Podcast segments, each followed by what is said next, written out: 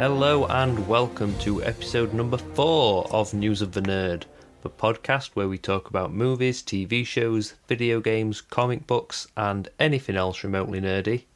I am Jason, and I'm here with my brother slash co-host Benjamin, spelt with two N's and one Y, but it's not where you think.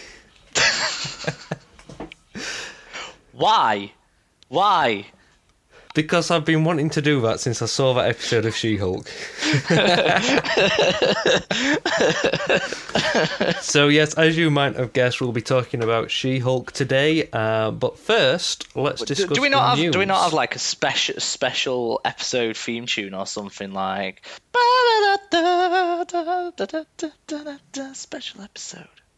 Why is it a special episode? Because it's we just it's a full She-Hulk episode. That's special. It's special. We're not just going to chat bollocks. Well, no, there'll be some of that as well. Okay, probably yeah, true. So, the news. The first bit of news I've got here. Um, well, I've got I've got two bits of Marvel news. Um, so I'll start with the smallest bit of news that I still think is fairly sizable, but it is a rumor. But it's um, it's come from Deadline, and Deadline have reported that a source close to the production has confirmed to them that there is talk on set about Sacha Baron Cohen appearing in Ironheart. Okay, Have you not heard this? You sound I surprised. have not heard this. No. And guess who? Guess who? It's rumored that he's going to be playing then. No, please, no. Don't don't tell me he's going to be like a multiversal Tony Stark. Would- no, please not. Now, rumor is that Sacha Baron Cohen is going to be playing Mephisto. Okay, okay. Who? I mean, I, I could be down with that. Yeah, he's not someone I could I. be down with that. I like Sasha Baron, Baron Cohen. He's not someone that I would have picked as Mephisto, but mostly because I wouldn't have thought of him. Um, but yeah, no, it seems it seems a, like it could be a it could work. It could be a good choice. My main reservation is is Ironheart really the project to introduce Mephisto? Why not? I don't know. It just I don't. It doesn't feel like it fits to me. We've already You got the hood in there. how- you don't know how they're going to do it though. Yeah, maybe if it's a you know If a, it's small parts of him just whispering things in people's ears. if it's a final episode or a post credits tease for something bigger. But I just feel like using Mephisto on a series of Ironheart would be a waste. We know it's not going to be a series. It's a whole conspiracy. It's going to turn into a movie. No, I think It's a Ironheart will stick with the conspiracy. series. It's a conspiracy. They're not doing series anymore. I mean, to be honest, I, after watching Werewolf by Night, I would be happy if they said, you know what, we're going to do less series, we're going to do more one-offs. I've not watched it yet. I'm I'm I'm allowing closer to Halloween for that. Yeah, you know, I would have done as well. I've not watched Hocus Pocus 2 yet for that reason. But I I mainly watch these things as quickly as possible to avoid spoilers online. Same reason I watch House of the Dragon every Monday. Because if I don't, I know it's going to be spoiled. Yeah, I'm not caught up with House of the Dragon yet. I'm caught up with She-Hulk. Luckily. Good. so yeah, um, apparently Sacha Baron Cohen has been spotted at Marvel facilities in uh, Pinewood Studios here in the UK. But yeah, it, it is just a rumor at the moment. But if it's being reported by Deadline, who are you know a pretty a reputable source, they don't Yeah. just they don't just report on on any old rumor. Then yeah, I think I think there's a strong possibility that this is happening. Yeah, definitely. But I'd be I'd be excited for that. I would have still preferred Steve Buscemi. What did you call him? I'm sorry. Can we just rewind to last week? What did you call him? Ah, Buscemi. Bashimi, Steve Bashimi. But how did you not know who I was talking about? Because he's not called Steve Buscemi. it's like if I if I said um, Daniel Upside Junior, you wouldn't know who I mean, would you? Robbie Downey Jr. Well, that's because it's nothing like. exactly. If I'd said- exactly, If if talking about this news, I'd said Sasha Baron Cohen, you would have known Who's- who's who that? I meant. who's who's Sacha Baron Cohen? anyway, that's all the information we have on Sacha that. Baron Cohen. That So the other bit of Marvel news, I think I know this one. which I had seen last week as a rumor, but I thought that the chances of it being real were so low, it's not even worth us talking about. However, Yeah, I know which one you're on about. also coming from Deadline, or De- Deadline have confirmed the rumor, Harrison Ford is going to be in Captain America: New World Order, taking over the role as General Thaddeus Thunderbolt Ross. What do you think about this? That was one of the bits of news I had, and I I'm down for that. Yeah, Bit of Han Solo action. it does. It did feel like they were they were making a decision when when Chadwick Boseman died, and they said we're not going to recast T'Challa. That did feel like that was going to be a line in the sand. So why is it different with William Hurt? Because I don't know. Because because no one remembers him. I mean, I remember him. I'm glad. That, I'm glad that the character's continuing. Um, Maybe he's a, maybe you were a Skrull. yeah, There Yeah. you go. S- sorted it. Sorted it. Black Panther were too intelligent to be a Skrull. Skrulls can be intelligent. But yeah, Ross was a Skrull. Yeah, and that explains why he's going to change his face. Yep. Just like Rhodey. Rhodey's a squirrel, I'm telling you. what would you do if in this film, like, he rinsed suit and then just scrolled out? Ah, I'd lose my shit. we predicted this. Yeah. Um, who else did I say was going to be a Skrull? Mar- Maria Hill. Although we already we have already seen Maria Hill as a Skrull. It's just whether she's always been a Skrull or not. Yeah. Anyway, yeah. Um, I mean, it, it, it's kind of a strange one because if General Ross never appeared in another Marvel film again, I don't think people would be like, "Where's General Ross gone? Why? Why?" It's not like he's a major part of the MCU disappearing. Maybe So that's this- why they they was able to do it. This makes me think they have plans for him. They're not going to have a trouble of recasting with Harrison Ford if they've not got some pretty big plans for him. Um, and He's gonna betray his Skrull Skrull friends and tell everyone. well, comics readers will know that General Ross goes on to become Red Hulk. Yeah. So it would make sense to me that they are laying the groundwork for that. Very possibly. Very Which possibly. be really cool to see on uh, on the big screen. Harrison Ford as um, Red Hulk. And also, maybe that's how they've convinced Harrison Ford to come on board. He, he never particularly. He, he fucking hates Han Solo. like, you can tell in interviews, he hates Han Solo. I was surprised he ever came back to do Han Solo. and he's not someone that I ever thought would want to come into the MCU. But if they say to him, look, do do this one film, and at the end of it, you transform into Red Hulk, and you can be in the next five films as a voice actor only. Like, yes, easy paycheck, bring it on. So that's my prediction. At the end of Captain America: New World Order, he is going to transform into Red Hulk. He's going to be a member of the Thunderbolts, Yep. and you're never going to see him look like Harrison Ford again. It's just going to be his voice. Harrison Ford's just going to be sat in his home with a cup of tea, with a microphone, just like Hulk smash. All right, are we good for next week? Yep, sounds good. The second cushiest job in the MCU after Vin Diesel. Right, I, just talking about that. Have you seen the clip? Because so do you know? Obviously, they do Guardians of the Galaxy, and then there's the different languages for it, Hmm. right? So obviously, they get actors that are fluent in that language to do the voiceover. They got Vin Diesel to actually do every single language. There is a video of Vin Diesel going, I am Groot, soy Groot, je m'appelle Groot. Like in just in every language, and it's great. I'll look that up. I, I love the bit where he's like, soy Groot. In fact, if you're listening to this now, have a look at our Twitter account at News of the Nerd. I will find that video and tweet it. It's great. It is. It's great. And it's like, how much did he get paid per language? Yeah, well, they probably thought we're paying this fucker just to say I am Groot. the least he can do is In say it in different other tones. languages.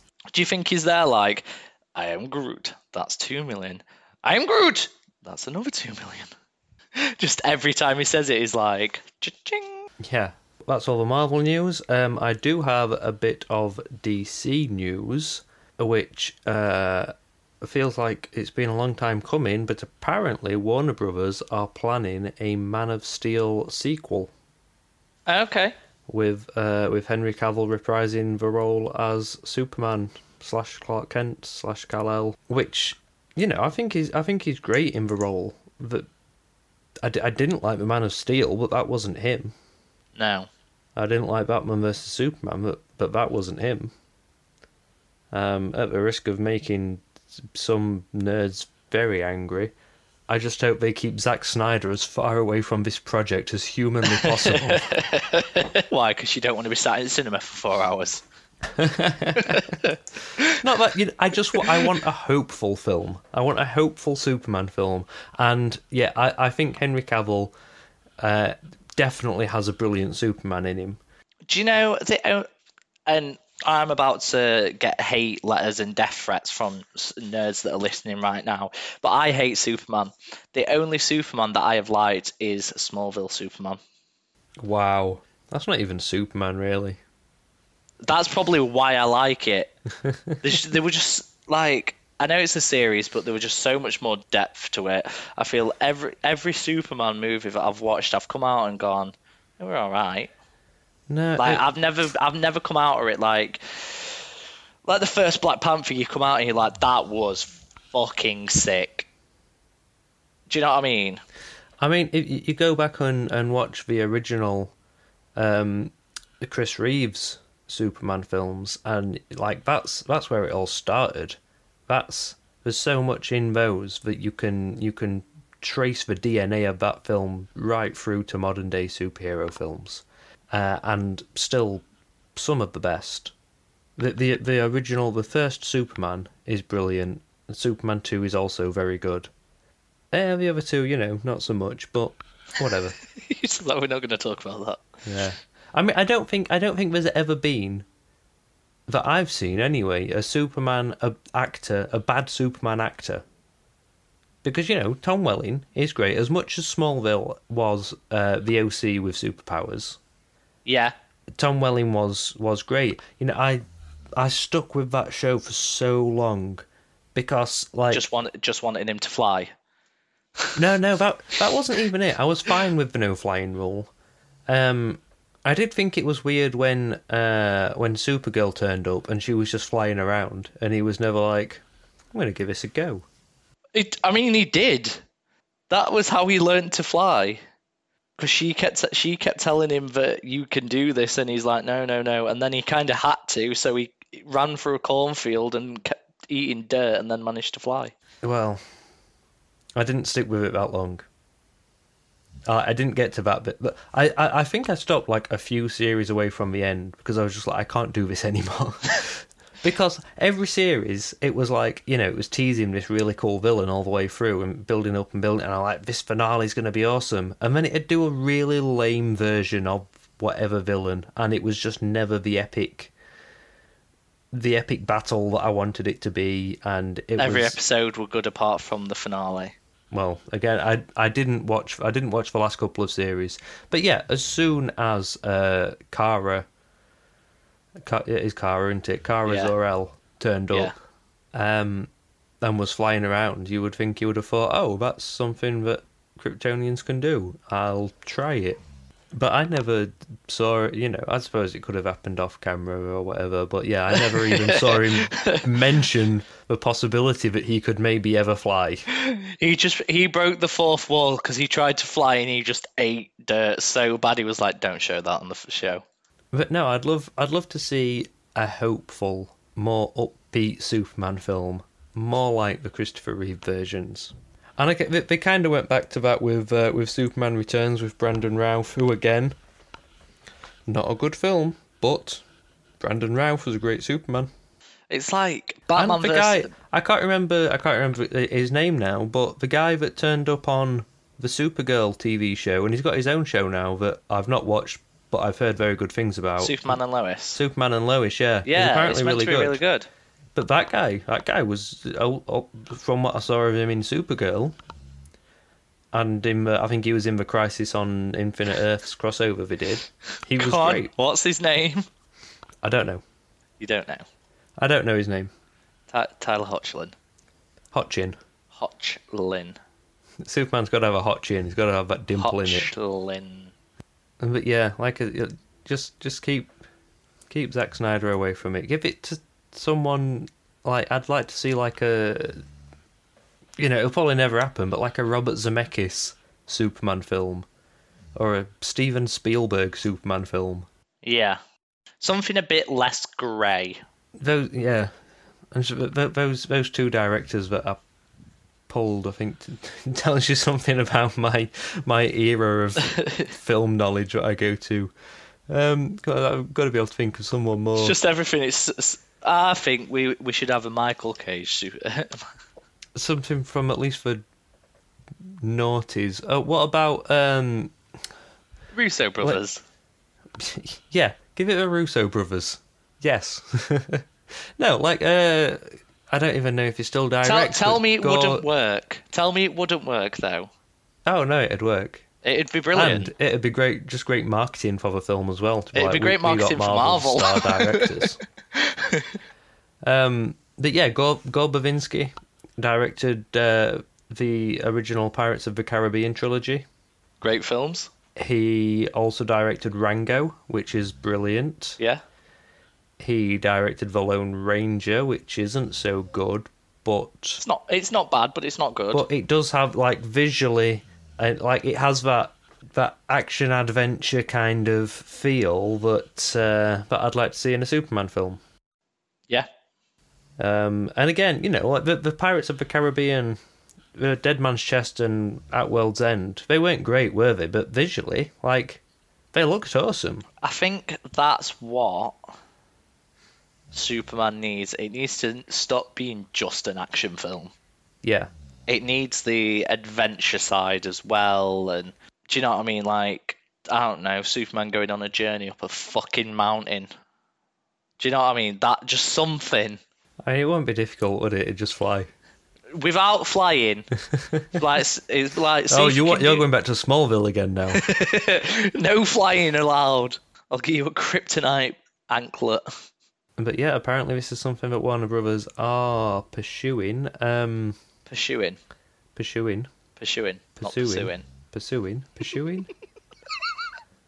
it's pursuing for a pursuing. It's, it's Steve Buscemi all over again. anyway, moving swiftly on. Um, yeah, no, it does. Like, I, I, I feel like Henry Cavill's pretty. His schedule must be pretty tied up with The Witcher, so Oh, it's I, I like It's so if, if- if you if you had to choose, like you know, he can be Superman again, or he can he can keep playing Geralt of R- Rivia. Geralt. you'd, you'd stick with Geralt. Just Geralt. Every show on TV, Geralt. That's all you're allowed to show from now on till the end of time is Geralt. As long as he had his has his bard with him, because uh, it's the best part of the show. No, but just seriously, The Witcher is just it's it's just perfect.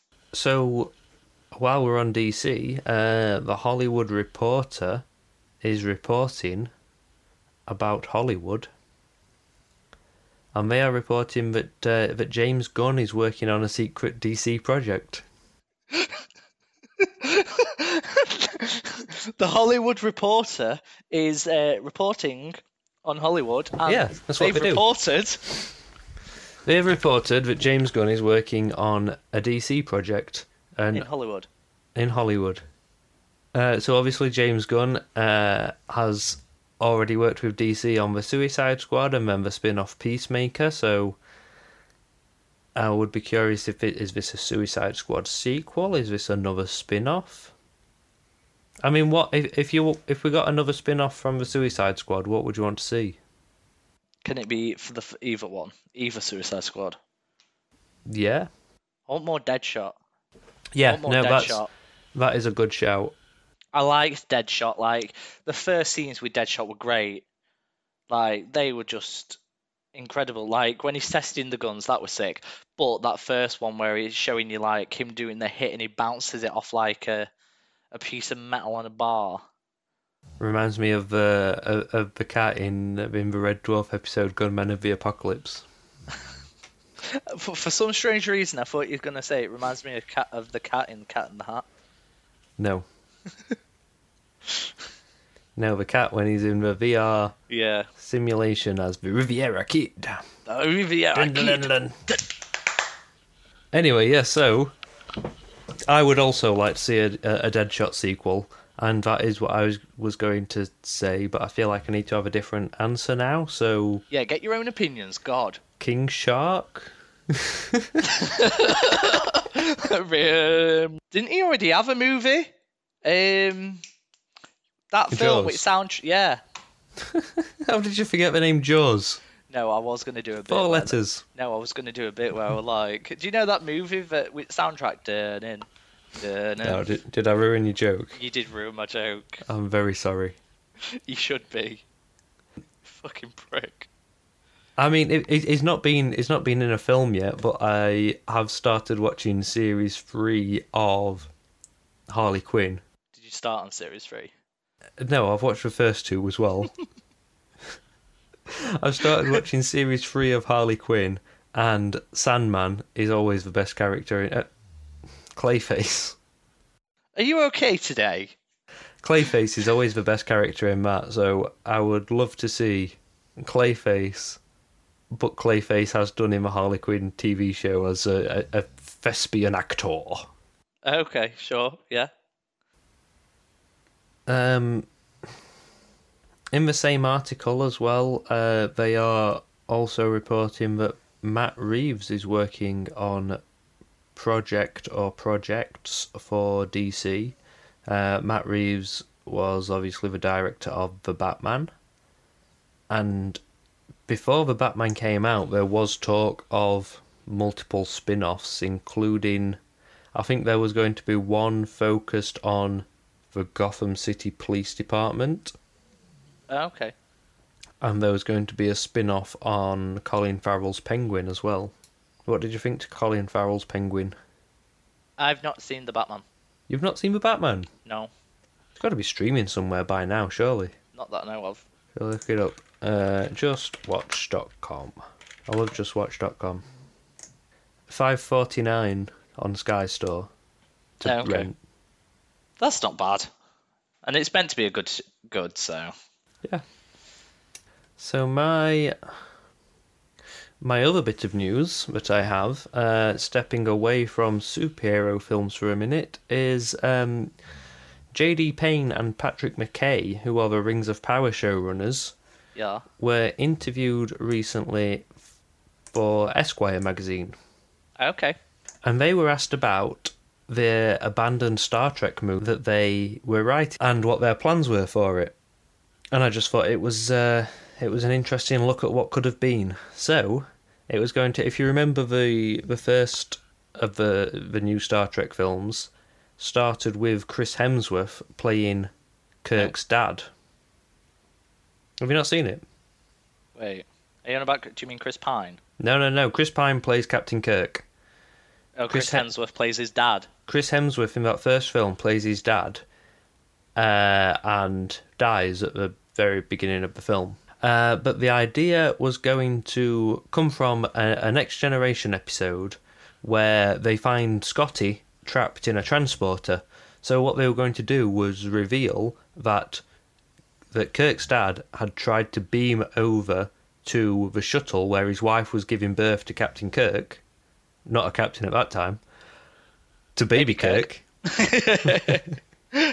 um, he, he was going to have tried to beam over there, but the beamings failed and his data's just stored in the device. And then, for whatever reason, the crew of the Enterprise come across the wreckage of the, the ship that had exploded and they find the transporter with the data of George Kirk still inside, and it's a father son Chris Hemsworth Chris Pine team up movie. I just had to look up the picture of Chris Hemsworth being his dad. Are we sure that's Chris Hemsworth? Yeah, that's Chris Hemsworth. Um, like about he half has the a short size back and is now. sides That's Chris Hemsworth before. before he got jacked for Marvel. Yeah, I mean, is it before Marvel? When did that? I'm gonna Google it. 2009. 2000. It, it must have already been in Thor How- by uh, then. He can't have lost all his muscle like that and then put it back on. The first Thor was in 2011. So yeah, it's pre Marvel, or pre him being in Marvel at least. So it's like, so if they do do this, if they did do this movie, it'd be like the data gets reconfigured and he just comes out jacked. and And he's like, what the hell? I like this. Yeah, Because you ask Chris Hemsworth to lose the muscles for a movie, he's like, nah, jog on. yeah, put a lot of work into that. So we have before talked about the big uh, science stories of the week, and something I've just seen actually is the the James Webb telescope that we've talked about previously has taken new images of the pillars of creation. You dick. Was that going to be your story? It was one of them. I've got a few. But yes, it has taken pictures of the pillars of creation and, And it's it looks insane. It is crazy, and I saw a side by side comparison of the the picture that the Hubble took, which was amazing, and then the picture that the James Webb Telescope has taken, which has just got so much more detail. It looks crazy. It reminds me of uh, of that Eternal's hand sticking out of the floor. Yeah, it looks like it looks the Hubble's version looks like a painting Yeah, compared. Like The- it's just it's it is insane. it is. And again, this uh, I will I will tweet out the side by side picture um, at News of the Nerd on Twitter. So that's all the news I've got anyway. Have you got anything to add? Yes, I've got a few. I'll go through it pretty quick so we can start arguing about She-Hulk. Um, so one of the first things, and some people might not be excited about this. My generation might be. Um, the Enola Holmes movie is getting a second, uh, a sequel. I enjoyed the first one. The first one's really good, and I, I do like Millie Bobby Brown as Enola Holmes, and I think she gives that Sherlock feel. Of course, uh, I don't know if I was still if I was watching this last week. I get through things quite quick, but I was watching Sherlock. Did I say that last week? Uh, no, which which Sherlock? So The, the, Benedict Cumberbatch one. uh, yeah, the Benedict Cumberbatch one. Um, and I feel like she gives that kind of feel to it. Even with like the Robert Downey Jr. one, there's that feel where they kind of like pause and zoom into things and analyze stuff. And it's got that feel, and I do like it, and it's a different take on it. And obviously, um, Henry Cavill as Sherlock Holmes just popping in every now and again. Yeah, and I think I'm sure I read because I, I, I wasn't this announced a while ago. I'm sure I've read that Henry Cavill was going to be a bigger part of the sequel. I think because people liked his character in the first one, Yeah, he, he's going to be a bit of a bigger part in it. Um, that's really the only TV and movie news that I got, apart from the Harrison Ford thing. I had that. Um, there is the Marvel update has updated its schedule with some a few delays. Oh yeah, I did. I for, yeah. Um, so there are a few Yeah, I- things that have been delayed. I think this Um, was just after we recorded our last episode, to be honest. Um, and we so we were talking last episode about Blade losing its director, Yes. and I said if it doesn't find another director soon, it's going to impact production, and if production gets delayed, then they're not going to meet their November it's, twenty it's like it's like release a, date, it's it's like a year. and yeah, so it looks like that's what what's happened. It's sixth of September twenty four. It looks like that's what's happened. It uh, losing the director has pushed back the entire schedule, which is strange when they said that the reason for the director leaving was the schedule changing. Yeah. Um, the so the ones that have changed, Deadpool three has changed, and I'm guessing this is because of Hugh Jackman coming into it. I reckon that might have been a late decision because that has changed from the sixth of September twenty four to the eighth of November twenty four. So it's a few months Okay. uh, which is kind of production times. Uh, the one re- that really upsets me is Fantastic Four was coming out in the 8th of November 24. It's now the 14th of February 25, Valentine's Day. Um, Okay. And Avengers Secret War. So that was the 7th of November 25. It's now the 1st of May 26. So that's going to be because That's, originally that's wasn't been that's been pushed on like six months. wasn't Kang Dynasty and Secret Wars they were meant to be coming out at like either end of the year, weren't they? Yeah, Uh, so that's pushed it into the following year now, which is isn't a bad thing. it's like, it- a year apart. So because Kang Dynasty is the second of May. I don't Um, think it's a bad thing them them separating them a bit more. I mean, remember how much hype there was for Endgame, and I think that was specifically because there was like that full year's wait Yeah. between Infinity War and Endgame. Um, and if the Disney Plus shows have have shone a light on anything with Marvel, it's that you don't want to oversaturate the market. I, I think I think it's not a bad thing to, to separate things out a bit more. We can have a bit more paper. There doesn't need to be Marvel releases all the time, constantly, because then they're just not as special anymore. Yeah, and But not the big events that they used to be. another reason they may have done it is so they have announced in this schedule change they have included five untitled Marvel projects. Yeah. and one of them is due for the 7th of November 25 which when which was when Secret Wars was meant to be Yeah. so, So for me there's something that they're adding in There's something going in there to bridge the gap. Which so between between Infinity War and Endgame, we got Ant Man, uh, Ant Man and the Wasp, which was a nice, uh, less serious look, but also gives us the the important information that we needed for Ant Man Ant Man coming out of the quantum realm in Yeah. Endgame. So it, it it was both, you know, not as important with a little bit of very important to the overall story. Yeah so which now between Kang Dynasty and Secret Wars there's three Marvel projects Wow, okay. and then there's two after uh, Secret Wars, um, and they they have also added a six untitled Marvel project that is coming out. I don't think this is relevant, but it's coming out between Agatha and Daredevil, um, but that's due to come out on the 16th of February 24. Yeah. Um, so it looks like they've kind of structured it so they know what's coming up. So there's six on there's six projects that are coming out. Is one of those Armor Wars, or have they given a date for that? They haven't, so that might be the one because it's it's like a year.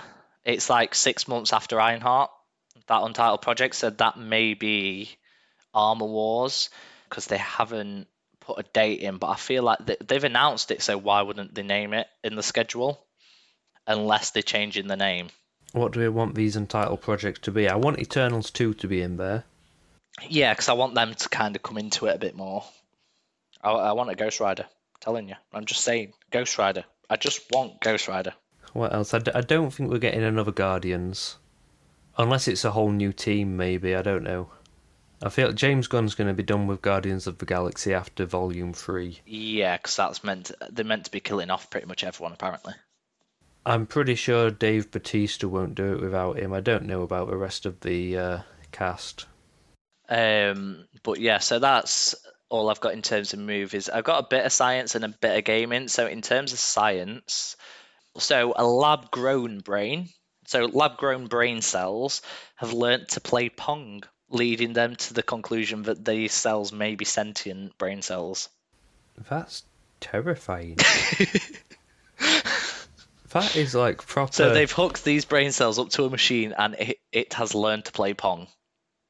Wow, okay. And then in terms of gaming news, um, so just a quick one because I know I talked about it before Cyberpunk being an unplayable game and that it has now been made playable with updates and it can be played. It's had a million active players each day for four weeks in a row, uh, which is quite big, which shows that the updates worked. Um, Xbox are saying it's going to be a couple of it's going to be a couple of years before the Call of Duty games hit the Xbox Game Pass from the acquisition, um, because of uh, contracts with PlayStation and Call of Duty and things like that, Activision and Raven Software and things like that. It's going to be a couple of years before they are allowed to put it on the on the pass, and obviously it is a the 28th that Call of Duty Modern Warfare 2 does fully release to the public, so it's not the beta. Um, the campaign comes out on Friday for people who have the beta, but the 28th is it coming out, so I will not be seen for a couple of days. And also, Call of Duty, uh, Warzone Mobile is coming out, so you know you can get Call of Duty Mobile. Yeah you will be. No, I didn't, but okay. So you can get Call of Duty Mobile, and it's it's Call of Duty on your mobile. It's a mobile game, and it is quite good. Oh, I would have never guessed it was Call of Duty on your mobile.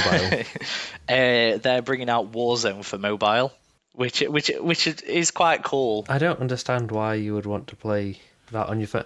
So because if you're not near a computer, how are you going to get your dose of Warzone? The only game, like big proper game I've ever tried to play on my phone was one of the Grand Theft Autos. There's like mobile versions of GTA 3 and Vice City. Chinatown. No, it wasn't that. It was. I think it was GTA 3. But they just. It just doesn't. It's not. It's not it's the not, same.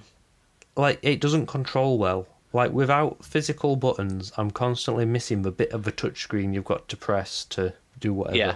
Anyway, um, oh the other one, yeah, I have also played like uh, Sonic through a Mega Drive emulator on my phone, but you have the same issue. Like yeah. you, you, you need you, you, need, need those buttons. physical buttons for some games. Mobile games work because they've been designed for a touchscreen. These games haven't. But you know, Call of Duty might play really well. I don't know. So if that's the end of the news, uh, let's move on to our main topic for this week, which is She-Hulk Series One. Are we going episode via episode? I think so, yeah. Yeah. So I think that's the best way to do it. I think in future, so we have discussed uh, off mic doing doing bonus episodes for the big Marvel Disney Plus shows uh, week by week, so that we can cover each episode in depth. Uh, but we started the podcast when She Hulk had already started, so we kind of missed the boat with this one. But uh, yeah, potentially that's something we'll do in the future. So, do you want to start off on episode one? Well, for me, there are, I think, four, yeah, four standout episodes of She Hulk, personally, out of the nine episode series. And, you know, and the others fluctuate between, you know, being fairly decent and being not very good, but uh, four episodes, I think, were exceptional. I agree. The first being the first episode. Yeah. Which was called a normal amount of rage. So yeah, I did this this gave me this gave me really high hopes for the show. Um I loved the the opening the opening bit of dialogue to the camera. Yeah. Where you you know where she first breaks the fourth wall and says, "Oh, uh, by the way, look, I know you're not going to be able to focus on this lawyer show without knowing why I'm a Hulk. Yeah, I think I wanted I wanted a bit more of that through the rest of the series, more fourth wall breaking. I mean, they did, you know, there was probably at least something in every episode, but yeah, um, in in the run up to this coming out, in preparation, I did start reading the John Byrne run uh, on sensational sensational She Hulk, and there's so much fourth wall breaking in that, and it it really does make the comic. Yeah. I thought the the dynamic between Jen and Bruce was very believable that they were They were- family. yeah. Yeah. That's what I liked in this episode was their dynamic more than anything.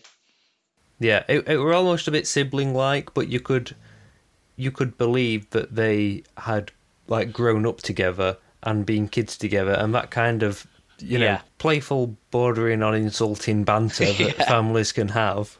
The playful aggression. I liked Hulk's underground lab. Like he's Oh, just yeah. got, he's just got this beach hut, and then underground he's like Tony built me a lab. Yeah, yeah, I like I like the reference back to Tony. To be fair, it was like it was very subtle, but I did like it.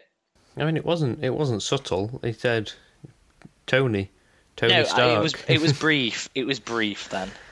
That's something I did like was seeing Hulk mourning slightly for the loss of Tony Stark, um, especially when- so when they were out drinking in the bar and they'd got their initials carved in the Yeah. bar, Bruce Banner and Tony Stark, um, and you get to see see Bruce lamenting the loss of that friendship. Um, That vulnerable side.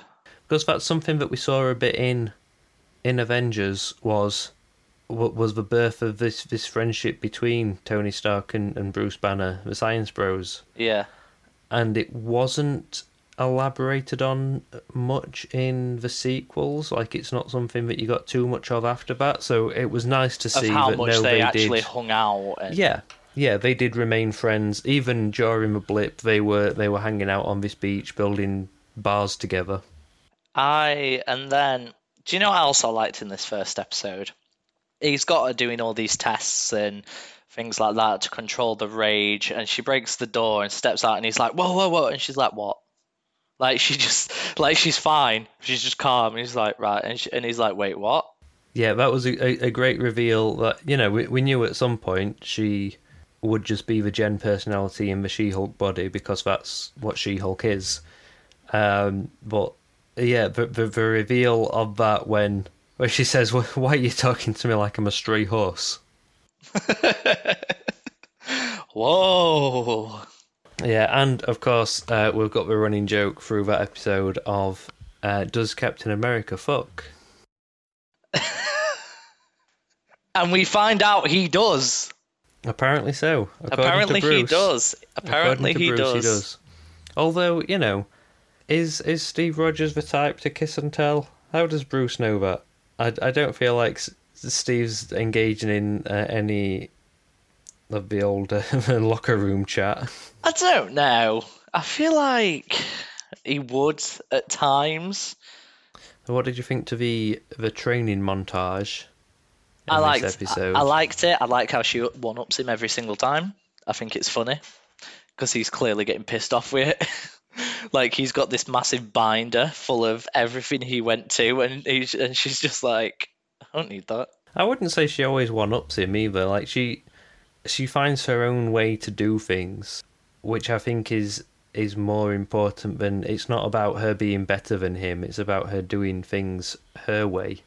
Like the thunderclap that Hulk can do, you know, he, does one big clap and knocks you over. She can't do that, so she just does lots of little claps and deafens you. And Yeah, I liked that. I liked the. Um, so obviously, when they're in the lab, he actually uses part of her blood to heal his arm, he does. which I I think was quite cool. And it's. I feel like it's something that probably could have gone quite unnoticed. Yeah, yeah. Um, and so the, I thought the, the a good detail that shows how planned these things are. The inhibitor that he has on his wrist, he also has on his wrist in the post-credit sequence of Shang Chi that he's in. Yeah, uh, which yeah, I thought was a good, a good bit of attention to detail.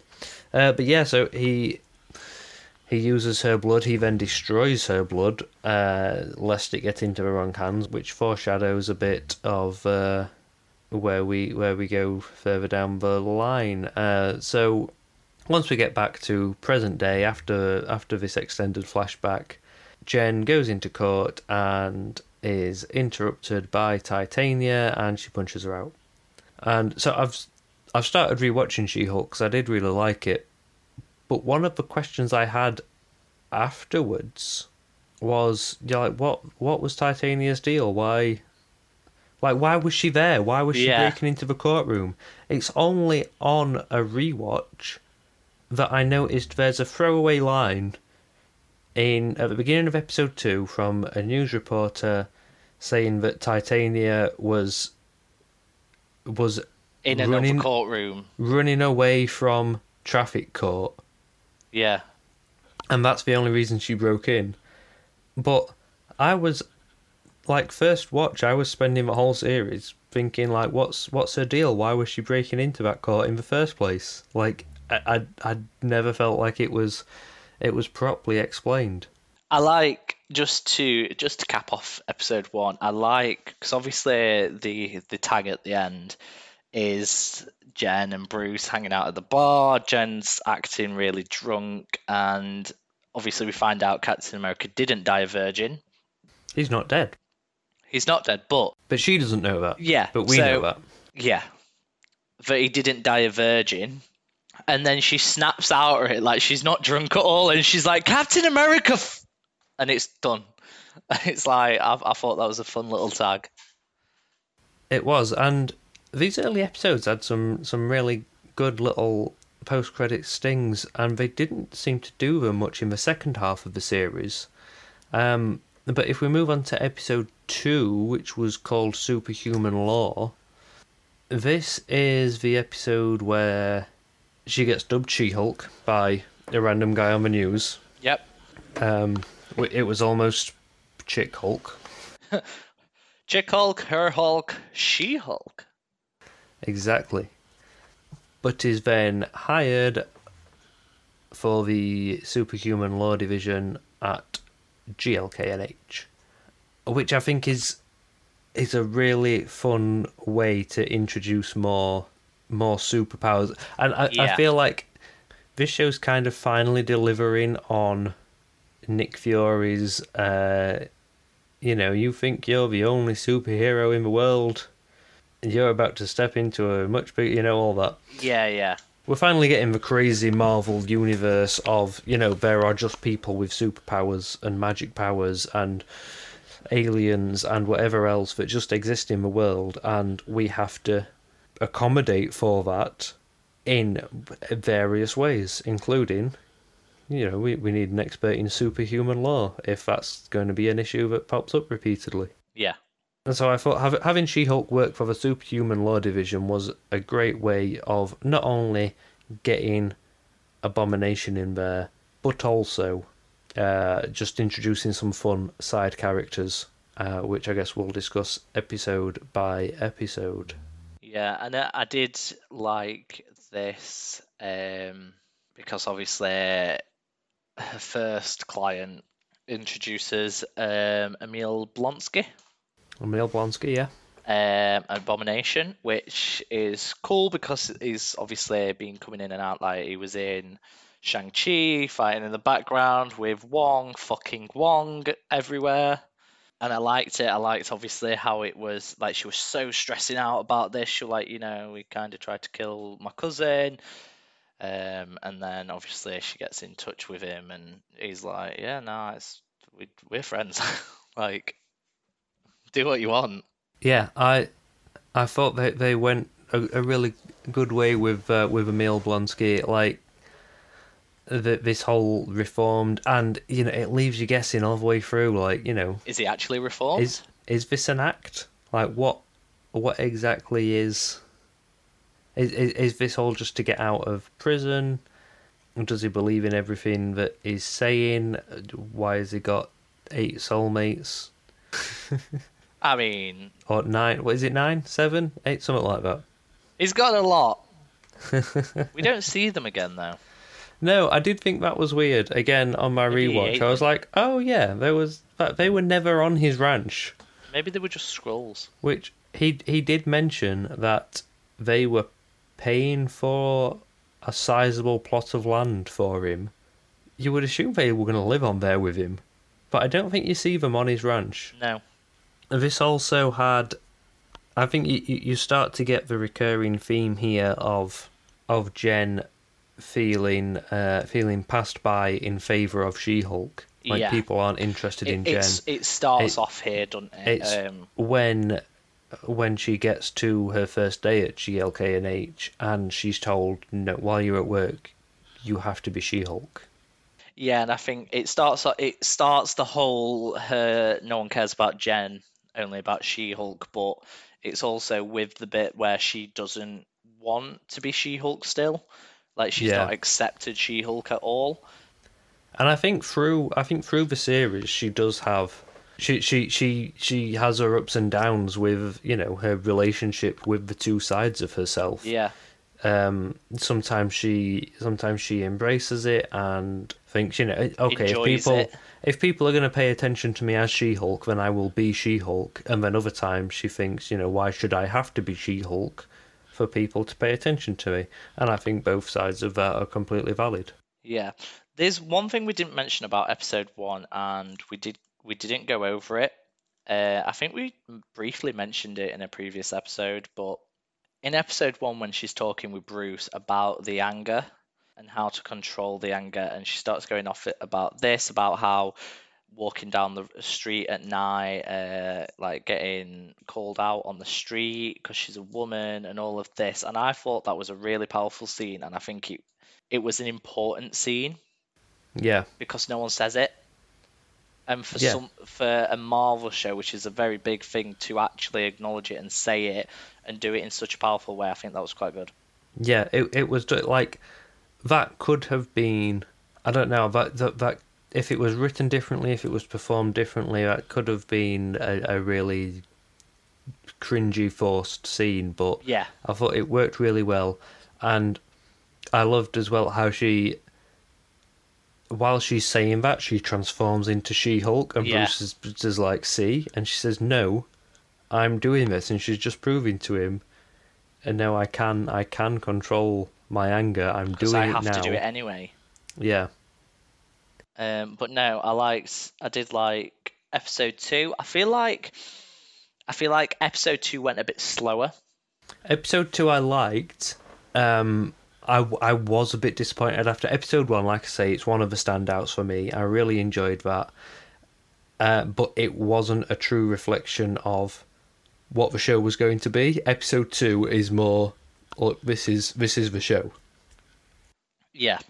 Um, and then again they went they went with the tag at the end of the the episode with Jen being like her parents like can you fix this can you do this Yeah. can you do this around the house I mean, speaking of her parents, I loved all just the family scenes. Uh, you know, I I loved her, her dad assuming that because she has superpowers now, she knows Hawkeye. but my question is why have you picked Hawkeye why Hawkeye it's like not it's not like you- because it he's got questions about Hawkeye. But also, you know, if he wanted to know these things, it, Bruce Banner's his nephew. He actually does know Hawkeye. Yeah, he's friends with Hawkeye Um, and so it ends with it ends with Jen seeing on the news that Emil Blonsky has been escaping from prison. uh, Which leads us on to episode three, which is the people versus Emil Blonsky, uh, and brings back Wong. Yay! I I'm sorry but Always good to see Wong. It is good to see Wong. He's a great character. Um, and a great comedic character. Whilst never being the one to crack jokes, he still manages to be yeah, really funny. And they didn't have to change the character to do that. They didn't have to change the character to make him funny to fit in this. He just fits. yeah. You know, this is the same guy who was in in Doctor Strange one. Listening to Beyonce. s- sat listening to Beyonce. Yeah, exactly what I was going to say. um, I love. I'm skipping forward a bit here, but I loved uh, when when no, don't the- don't say it yet. You the- the can't ju- say it no, yet. The, the, the judge says to him, uh, the, the judge says to him, "You've just admitted to breaking a prisoner out of prison, and that is a crime." And he just goes, I must depart, and leaves through a portal. and exit stage left. So yeah, so this is the people versus Emil Blonsky. So we have the trial, um, the trial of Emil Blonsky, but we also have the first real um, B story trial, B Yeah. plot trial. And I'm sorry, but so this episode itself probably wasn't a standout for me, It wasn't. but the B But I- trial it wa- was it wasn't- brilliant. It wasn't a bad episode. No, not at Uh, all. I, I don't think anyway. Um, this episode did make me feel really old because I assumed that uh, Megan Thee Stallion was made up for the show. I had no idea that she was a real person. I felt the same as when they announced that uh, is it Bad Bunny was going to Yeah. be in in the El Muerto film. Yeah. Like who who are these people? Who's naming celebrities these days? It's Why their are they. Megan Thee Stallion and Bad Bunny? Like they are not. They're not their actual names. Oh yeah, I didn't think it was on a birth certificate. I mean, it probably is now. Well, no, you don't change your cha- birth. I you don't change your birth it. certificate when you change your Well, name, know, you no, dickhead. you know what I mean. You know what I mean. it's her legal name is Megan Thee Stallion. Um, no, no, they're pop artists. But yeah, I, I'd never heard of it. I assumed she was made up until you see what is clearly meant to be like a celebrity cameo.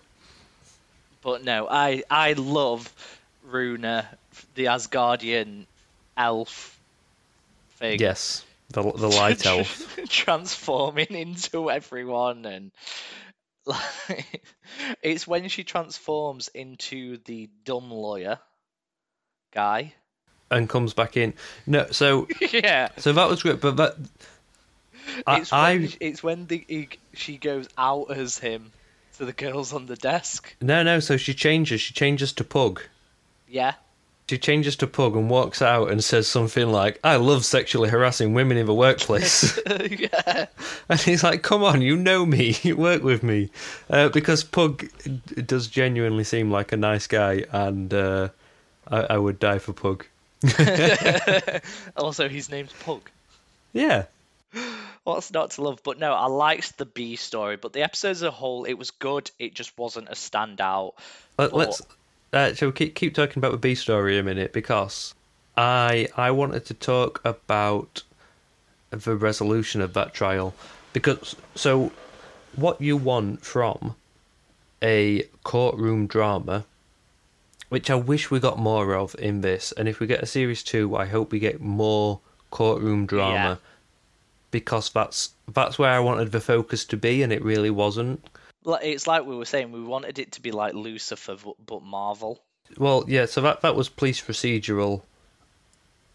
So it's a bit different, but but when when they win the case, it can't just be, you know, they've they've put forward a compelling argument and they've convinced the jury.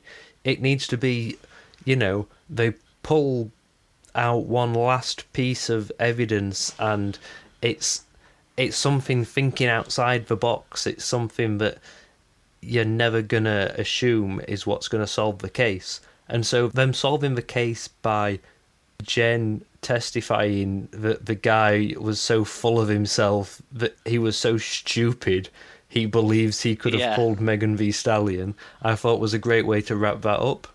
Um, it reminds me of you know like Liar Liar, Yeah. the way he wins the case is by proving that his own client lied about her age and so the prenup was invalid. Maybe I know that film too well. You're no, looking blank. no, no, no. I, I love that film. And Um, yes, but yeah, so like, but the way he solves the case in in that, but by thinking outside the box and like I say, proving that his own client is a liar, is is the the kind of thinking out the box that uh, that I wanted from this, and mostly I think when they did courtroom stuff, that's what happened. Uh, they just didn't they didn't do enough of it. yeah, So the the main the main plot of this episode was uh, was all about Wong and I mean, Abomination. yeah. Um, and obviously she had to get him off. um, and Wong's like half an hour late. So I, I think we got some great abomination stuff in this episode. Um, I did love when uh, he he just he thought he'll transform into abomination. to show he's Uh, in control and in everyone just front of- loses the shit. Yeah, yeah, and you know he's not wrong. He transforms. He tra- he, he speaks as himself. He's not he's not all like hulked out. No one seems to have a Hulk personality anymore. Uh, but you know he, he transforms. He speaks. He transforms back. He remains calm. But everybody else freaks the fuck out. Like proper screaming for the life behind the desk. It's like you do realise this guy's in like a box. Yeah. Um, but again, you know, uh, Jen uses that to her advantage to prove that look, he can still transform into Abomination if he wants to. He just chooses not to. Like that's not who he is now. And for the most part, I think I believe that. Th- th- There is some confusion uh, with that in the last episode. I'm not quite sure wh- what what's going on there, but yeah, we'll get to that. And then So yeah, what was the what was so the the tag on tag, this the tag was Jen work walking into her office, signing some papers with Megan Thee Stallion, and then Oh, both yes. just working. Yes, you know what? The internet fucking melted down. I loved this. it. Because can we just agree and can we just agree? And this is foreshadowing for future episodes. Jen as She-Hulk is hot, Oh yeah, definitely. I and mean, I think I think that's what it was meant to do, and I think it works with the story. yeah. Um, but yeah, so actually, that's something. uh, You know, we're going backwards and forwards a bit here. But so, like I said, the internet melted down over that. Um, but in episode two, uh, I think that's when we, we first start to see clips of people saying, like, oh, so they, they took all the Hulk's manhood and gave it to a woman instead. Which, like, it, it's it's amazing how accurately they managed to predict the online reaction to the show. like, it is it is scary close with the things that people say in the TV show and the things that people were saying online week by week. They they Um, twerk and they're all like, "This is all that they've made superheroes." Is it just it just shows how predictable these people are. Um, it's same with like what what was the name of the uh, the dickhead lawyer? Dennis? Was it Dennis? Um, he said he said in episode two, I think, he asked her how how he how she got her powers, and he's like nepotism. I knew it. At the end of episode three, uh, Jen is attacked by the wrecking crew, who Yes. I think in the comics are a bit of a, a joke criminal gang. You use them when you need someone to just get easily beat up. Um, but I did, The cool I- weapons, though. I I liked, two, two, yeah, two things I liked uh, what they did with these. Uh, one was showing Jen initially like scared. She, she still has that that initial reaction of like, oh fuck, I'm getting mugged Yeah, um, on the street before she then looks at the camera and goes, "Oh yeah," and remembers she's a Hulk and transforms Yeah. and kicks her ass. I like that moment of realization. yeah. Um, the other thing I really liked uh, was just the joke where she said, "Did- "What did you rob an Asgardian uh, Asg- Asgardian construction crew?" As a joke, and they're like, "Yeah, it's like, is that not what we're meant to do? yeah." Moving on, so this is the second of the standout episodes for me. I agree. Um, and that is mostly because of Wongers. new character Madison King, spelt with two N's and a Y. But it's not where you think. It's just my favorite thing about this is the all way through is just where she starts going Wongers. Oh my Yeah. god, Wongers. Yeah, and I love I love the the dynamic that they have by the end of the It is episode. Great. Um, but yeah, that that whole that whole When she gets sent story. to a different dimension. Yeah, and she's she's just so she's so chill about it. She's the person that you would hate in real life. Oh yeah, definitely. But in this, it's like more. We want more. You know, she she's always just she's always semi pissed with a, a drink in her hand, stumbling into situations that she doesn't fully comprehend. Um, but yeah, she's living her best life. And I like I like it because obviously when she when she meets Wong for the first time, it's like she just stumbles in while he's watching uh, Sopranos. Sopranos like and he's just ruins the episode ready. for him. Yeah, But I thought the whole Donny Blaze storyline was again. So what I was saying about very close to Johnny introducing Blaze. it is very close to Johnny Blaze, uh, and that must have been on purpose. Surely, Maybe it's his brother. Maybe that's how they're going to bring him in. Yeah. Um, Bring but yeah, so Ghost Rider. what I was saying about the superhuman law division uh, being a good way to bring these characters in is, you know, it is it is an interesting thought. You know, this this place exists, Kamar-Taj, that teaches people how to use the mystic arts. There's got to be, you know, at least some of those people that abuse that power. Yeah, And then, you know, what do you do and how can you how can you enforce any kind of rules over the use of it brings of- up of it brings natural up that force. Question, it brings up that question that actually needs answering. Is we've got well, the Sokovia Accords got redacted. What's the word? repealed? repealed, um, which I, it doesn't. Does it ever really explain? No, no, it's a throwaway line, I think. And I'd like to know why. Kind of. Do you know what I mean? yeah, well, because yeah, because Endgame was uh, Civil War was such a massive thing because of the Sokovia Accords. yeah. Well, I assume it's because without superheroes, everyone would Yeah. still be blipped. Uh, so I think it's just like, okay, so maybe we do need these people. And they repeal the Sokovia Accords. That's, you know, I I, just I, want them to say it. I just want them to say it. I just want Ghost Rider to come on and say that and then walk off again or ride off on his bike. on a horse. Yeah. we also get the dating profile part where we start to see Jen kind of start to come into her She-Hulk skin towards the end of the episode. Yeah, yeah. So, and and again, this is so is this yeah this is the episode where she creates the dating app as herself, and just doesn't get And- anything. which might be the most unbelievable thing in the entire MCU that Tatiana Maslany wouldn't get any matches as just herself. Uh, but I, I I find that crazy and unbelievable. But you know, you you would definitely swipe whichever way means yes on She-Hulk. Is it right? People say swipe right, don't It's they? right. That's, It is there we right, go. you old bastard. Um, but no, I liked it how she created that, and obviously, cause, and she don't get out, so she kind of get looks at the camera and goes, "Eh," because obviously Nikki's been trying to, to persuade her to do it like Yeah. that, so she does, and then all of a sudden, all these matches coming in, and then Yeah, and then you get the string of awful dates, don't you? Oh God, the awful dates. Um, and then I feel like it was this was a standout episode for quite a few reasons, but one of them was. So we'll talk about the other bits first. But obviously, she gets a date with this guy.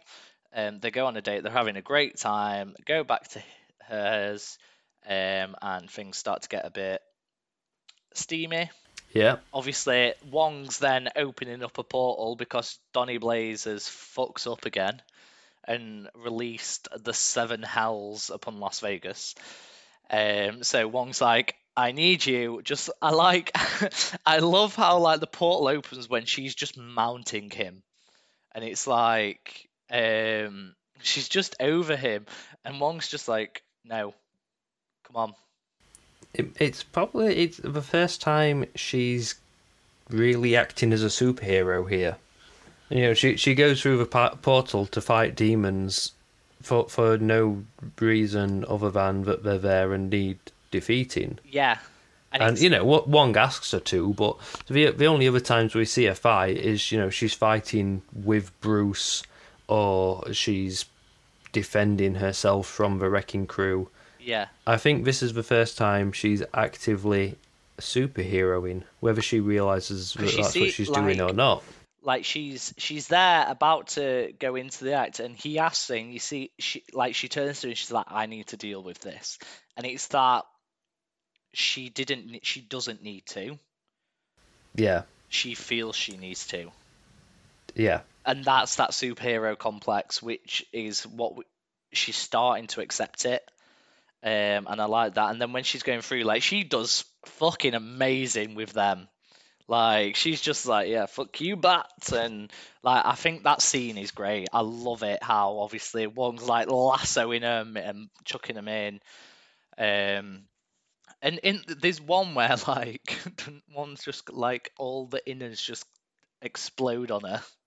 And she's like, "Oh," like picks at her and then just carries on.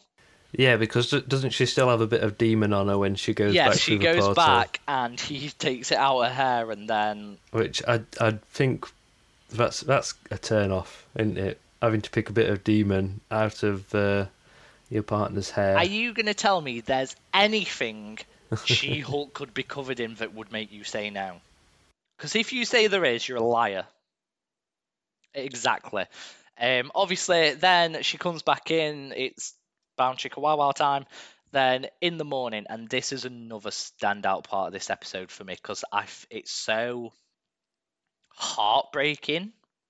It is. I really felt for her in in this moment.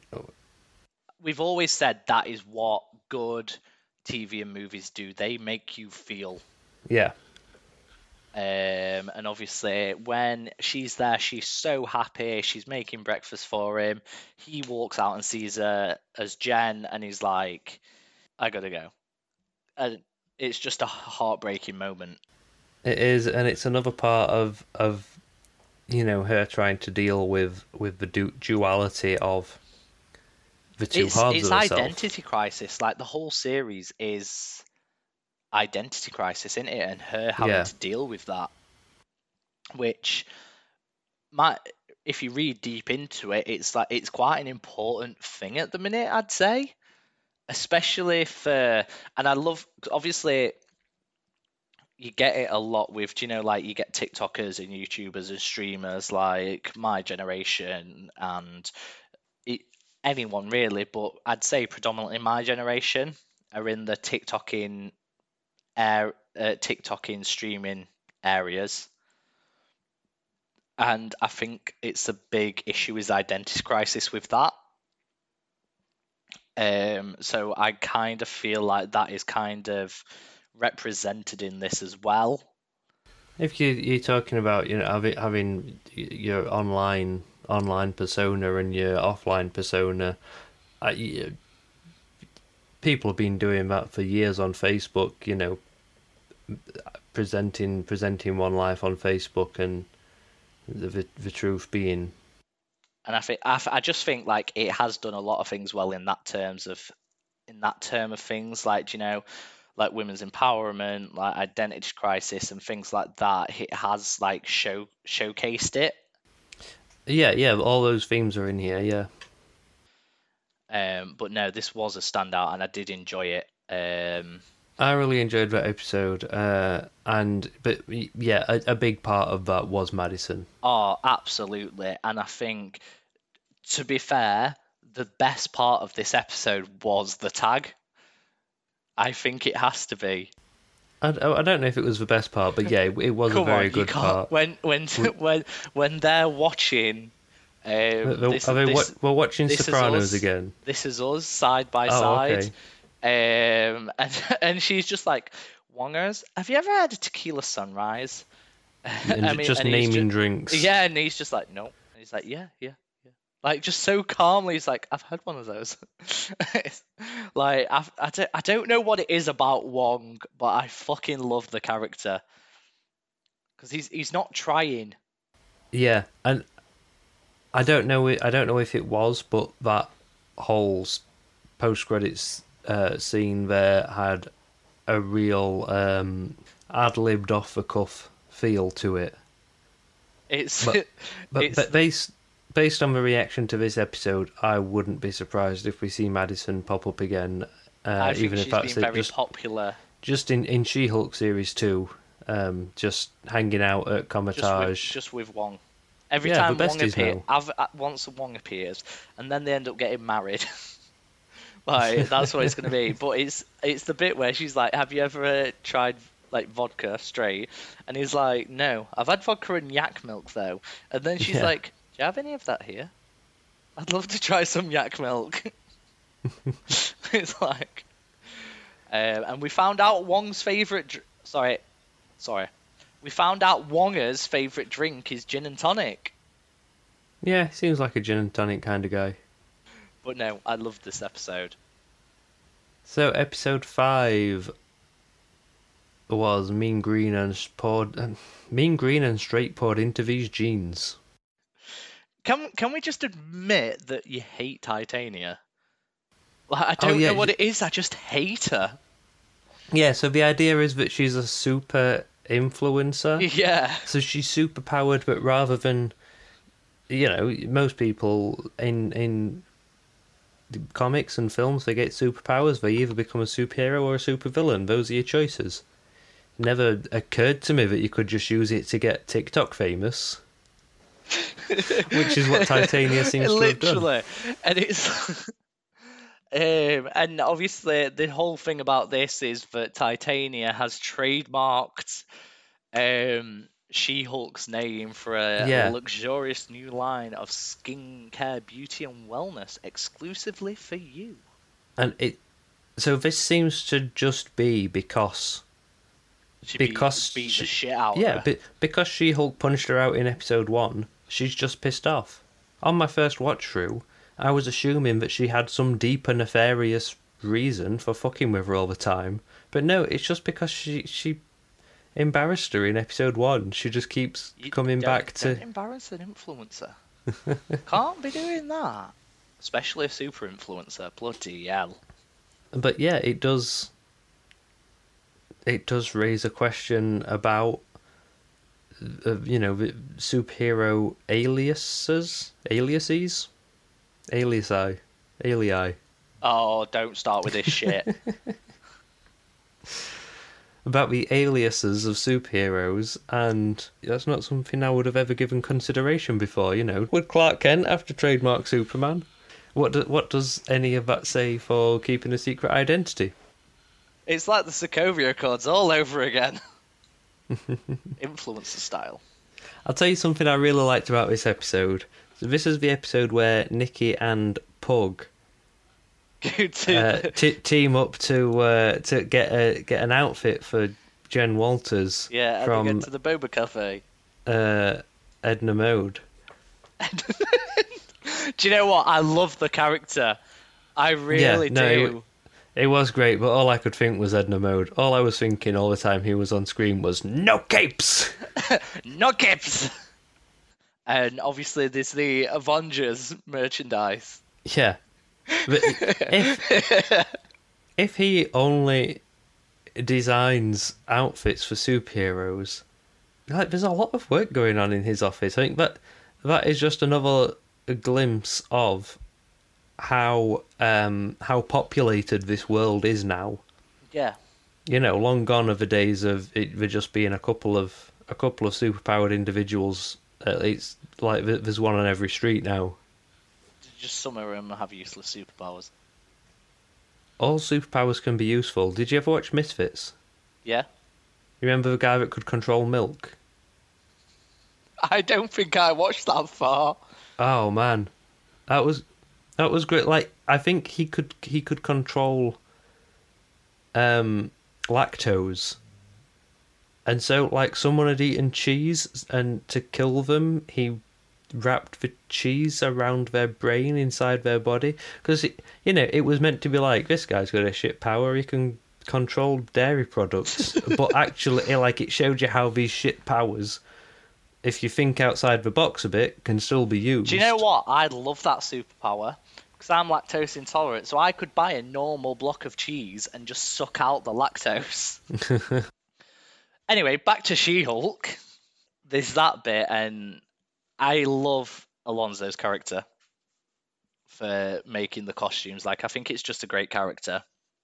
Luke Jacobson. Luke Jacobson. Um, he has to go. They have to go meet Alonso, don't they? Alonso's the guy who forces them right. to buy Avengers and also yeah. Avengers. Yeah, I think I'd stick with Avengers. I think they did buy the Avengers t-shirts. stuff, uh, not the Avengers. But then obviously we get to the trial. So this is one of the things I was talking about with with the, the way that you solve these court cases. It can't just be simple. It, it yeah, it, it's it's got to be thinking outside the box slightly, and uh, so you know the, the way that they prove she has been using the She-Hulk name by going back to the awful dates that she'd had in the previous episode, and it kind of stops that just being a, a throwaway gag which she went on some terrible dates. It actually makes it important to the ongoing storyline.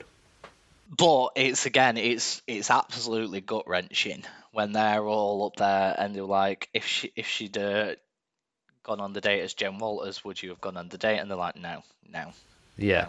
You seem great, but no. And it's like, and afterwards, like you can feel how hurt she is, but she's just kind of hiding it. Yeah. Which I think is why in the next episode she wants to attend the wedding as She Hulk because she's starting to feel like that's the only way she she's worthy of any kind of attention. Um, but yes, yeah, so at, at the end of this episode, that is when we get the look at the Daredevil helmet. Yes. So and that that was exciting. That was exciting, and then the next episode. Because there's no tag Jen, on that episode either. No, I laughed my ass off when she says at the beginning of the episode, "You may think that this wedding is coming at a." Uh... if you think this is happening at a convenient, inconvenient time in the season, you're right because that's how weddings always are. But I'm going to look great, so let's go. Yeah, that's so that's so that's the line. Um, every, I, every wedding ever is just inconvenient. I I thought that was really funny because yeah, everyone is is after that after that tease at the end of the last episode. Everyone thinks next episode that's when we get Daredevil, and so that line I I felt like she was saying to the audience, I know you're expecting Daredevil this episode, but you're not going to get it. We're going to do this wedding instead. It was just like fuck you, no, um, and I liked it. Well, obviously she gets to wedding and she's in She Hulk and she's like embracing She Hulk and it's got this this this dress that um, Luke's made, and it's uh, yeah, yeah, and she, she is she's getting she's getting that that positive att- attention that she's been craving um, as She Hulk. But then her friend, I I can kind of understand her friend's point of view. Like you know, the the wedding is is the bride's day. Don't don't do something that's going to put all the attention on you instead. That's yeah. not cool. But I get it from her point of view. She's just won a court trial saying that she don't use her name, so she kind of gotta be She Hulk. She is She Hulk. Um, but I get the friend's point of view. But then the friend just she gets the cleaning up glasses at one point. Yeah. It's like I'm here as like a bridesmaid. Yeah, so that that it feels she she's overcompensating the other way, then because she knows that everyone wants to see She Hulk, so she's making her do all the shitty jobs and walk down the aisle with a dog. But looks a bit dead. That dog was half dead. So, what did you think to the Mister Immortal B plot? I thought this was one of the weaker parts of the series. This plot, I'm not. I I liked it though. I did. I like the character because I think it's funny.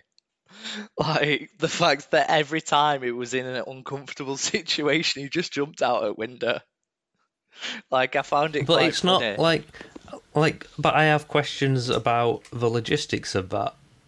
Like because he didn't, you know, he didn't stay dead for long. He jumped out the window and then he got up and he walked off. So when when he's faking his own death to get out of marriages, how does anyone ever believe he's dead? If you know, there's, there's no Maybe he can control body when his or body fixes itself. maybe. So do you think he goes right through to the funeral, just sneaks out the coffin beforehand? Yeah. That's commitment. it's it's like, do you know what? This wedding was, this marriage was not good. I'm just gonna. I hope people cr- just just sat in the coffin like. I hope people cry. I think it- it had it had potential, but I just don't feel like it was executed well. Yeah, it it had a lot more potential than it did. I I did like it. I thought it was quite funny the bits that they were. Yeah, I, th- I think it's it's an interesting idea. The that it it is again taking taking the idea of just normal people having superpowers and okay, so what what legal issues could arise from this, and and this is one of them. Yeah. I, I, I did like that we got to see Nikki kind of on her own Yeah, in a way. And then there's back to the wedding, and fucking Titania shows up. yeah, and all, again, all cause she just beat her ass in a courtroom. yeah, again, her, her motivations are just a, a bit a bit vague all the time. Maybe that's like- what it's meant to be, though. Maybe because she, she she comes across as this shallow person. Maybe that's the point. She's that shallow that just because She Hulk one upped her, she's now making it her life mission to destroy her. Yeah. Yeah, well, I mean that's yeah, that's is basically what's happening. It just it feels a bit forced. I don't know. I don't I don't believe it. Um, but I did like the bit where she's obvious Jen's obviously drunk, and she's like, "Just give me a minute, Yeah. just just give me a minute," and then eventually gets into She Hulk. Yeah. And then yeah, her her friend just decides that oh no, actually no, it's fine and I like that you're She-Hulk and you're also and like uh, uh, she she just changes her mind out of nowhere. Yeah, So I'm just looking at the writing credits, and because for me this episode was the weakest of the lot. it's the Um, second weakest for me. It was written by somebody that didn't write any other episodes, so uh, May- there's no may- re- other maybe- episodes of Shield to compare it I don't know, maybe maybe the weakest. I'm probably being harsh on this on the other one, but we'll get to that. So- um, I liked. Obviously, it changes, but I did like how someone was taking an interest in Jen. I didn't trust him from the Uh, off. no, I didn't trust him because I was like, he's going to try and steal your blood at some point, innit? Because there was always that. Obviously, when she got ambushed, they tried to stab her with a syringe and it just bent. So I didn't trust it, but I was like, I kind I wanted it to be real. Do you know what I mean? Yeah, And then we get to the reveal of Intelligencia. yes. Which again, I thought was going to be a much bigger setup than it was. I thought this was introducing the leader. Yeah, someone big, someone important, someone actually worthwhile. Yeah. And then obviously they go to the point where it's like Nikki's told not to do it, and then she tells Jen anyway. Yeah, There wasn't really much anything else important in this episode, really. it was a bit of a filler episode, but again, yeah, at the time I did I found that funny because I thought, you know, they've teased Daredevil and they're just going to do a filler episode instead and give us Daredevil next week. So then episode 7 comes and we still get no Daredevil. I liked this episode though. This I did like the this- episode. This was probably uh, one another standout for me. Just mainly mainly the friend the talking circles bit. I wouldn't say it was a standout, but I did I did enjoy that and I spent most of the episode thinking this was a trap. What like an abomination trap? Yeah. Because the guy then- from the gangsters was there. Yeah, he was there and, you know, still not fully trusting of Abomination. And Iron Bull was there, which is he was a enemy of Who's that? Manbull? Mambull, who's actually one of the villains from Daredevil. Um, Yeah. So that in comics they've got a lot of past there. Um, but I, I found I thought the Matador Mambull relationship was really funny. Yeah, Um, that- that was funny. was- I thought it was really funny because he's like, I'm not a matador just because I dress like one, and then it's just a very way too close relationship between a matador and a bull. So we uh, backtracking slightly. So this episode starts with a bit of a montage of uh, Jen going on on a few dates with the guy that she met at the wedding, yeah, everything seems to be going well. and them not rushing things. And yeah, and uh, you know, after a few dates, they finally sleep together, and then he disappears. Yeah, she texts him about how much fun she had the night before. Yeah, Like she's so happy. and he never replies. Yeah, and we find out she's been nominated for Female Lawyer of the Year. Oh yes, that's but we uh, don't care. that's But she doesn't well. care because she's just waiting for. Is it Josh? Josh. I don't know. Yeah, it was Josh. Um, waiting for him to reply. Um, and then like Saturday and still not, and then Sunday she gets a call, and she thinks it's Josh, but obviously it was the parole officer, weren't it? Um, saying that Emil's like His, his inhibitor in, chips been, yeah. been going off. Or i- i- is it broken? It's, it's not that he's been transforming, it's just that it's broken and. he got an alert on be- it, so he don't want to go down there alone because they don't. I don't think they knew whether he had transformed, Yeah. which I reckon he had. I, I, think Based on other from, episodes, I think he had. I think he probably had been, but. So I was thinking with the parole officer is terrified to go because the, the abomination could be there. Yeah, But I think this series, it definitely has makes the abomination seem less threatening than anti-hero he did. Well, I wouldn't say I, villain. I, w- I wouldn't go that far. Um, but yeah, in in the Incredible Hulk, he looked like something you would fear a lot more than he did in this.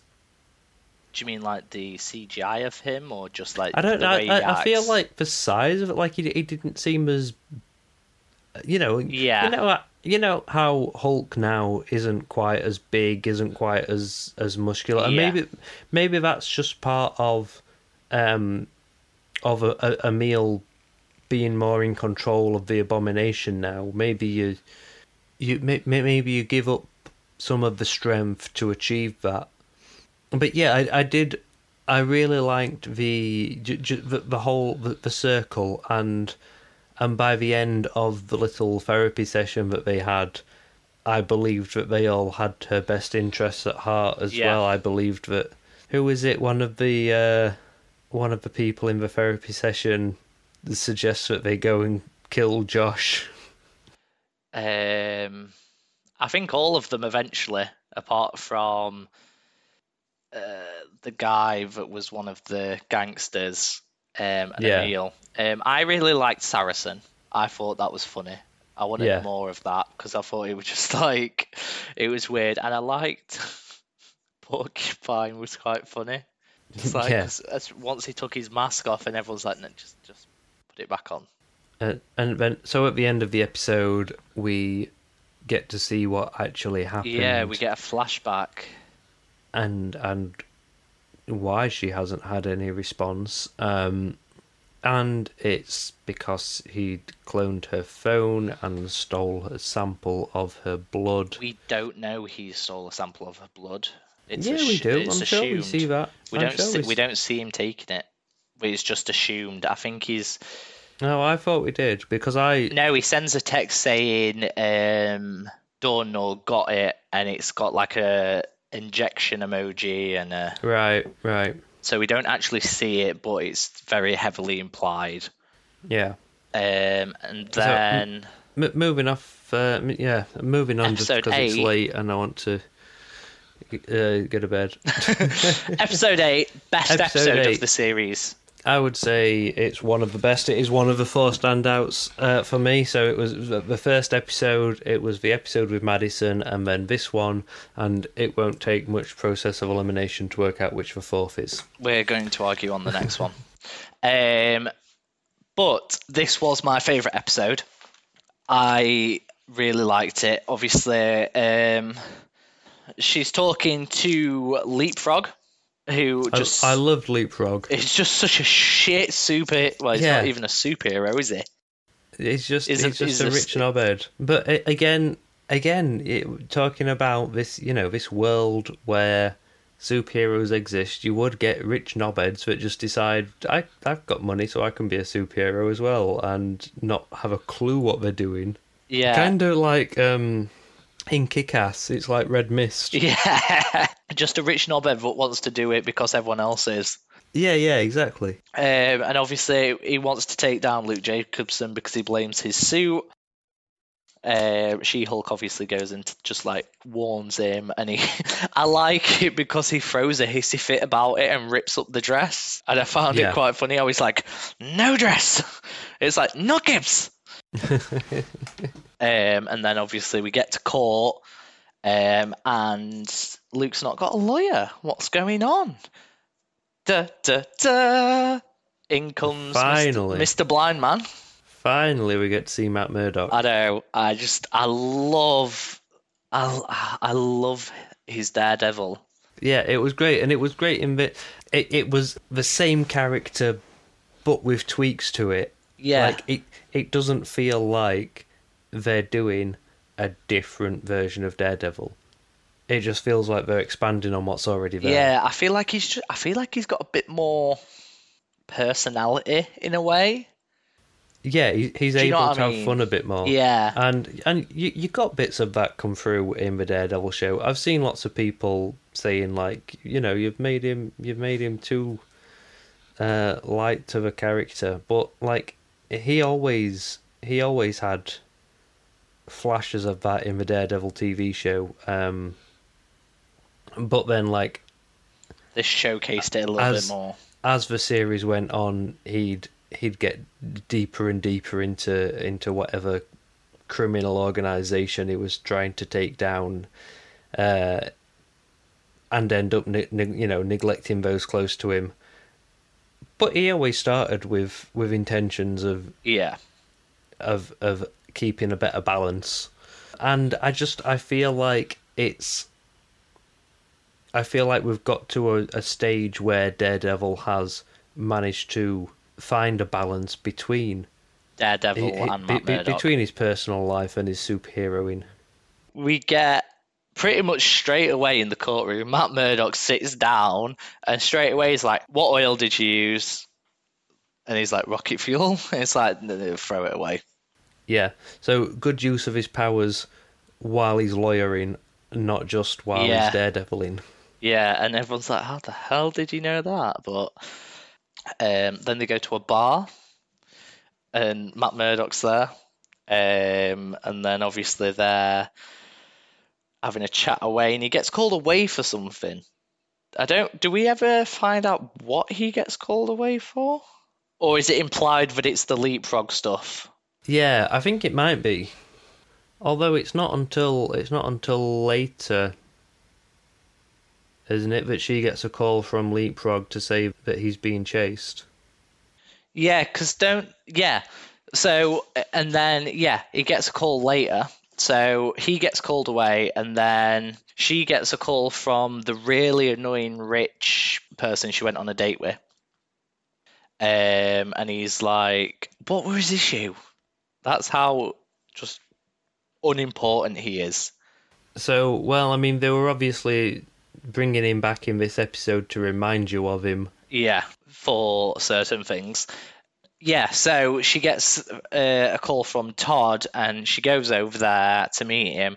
And he's like, I got a picture of some Wakandan artifacts. And then he starts yelling Wakanda Forever, which just was cringy as hell.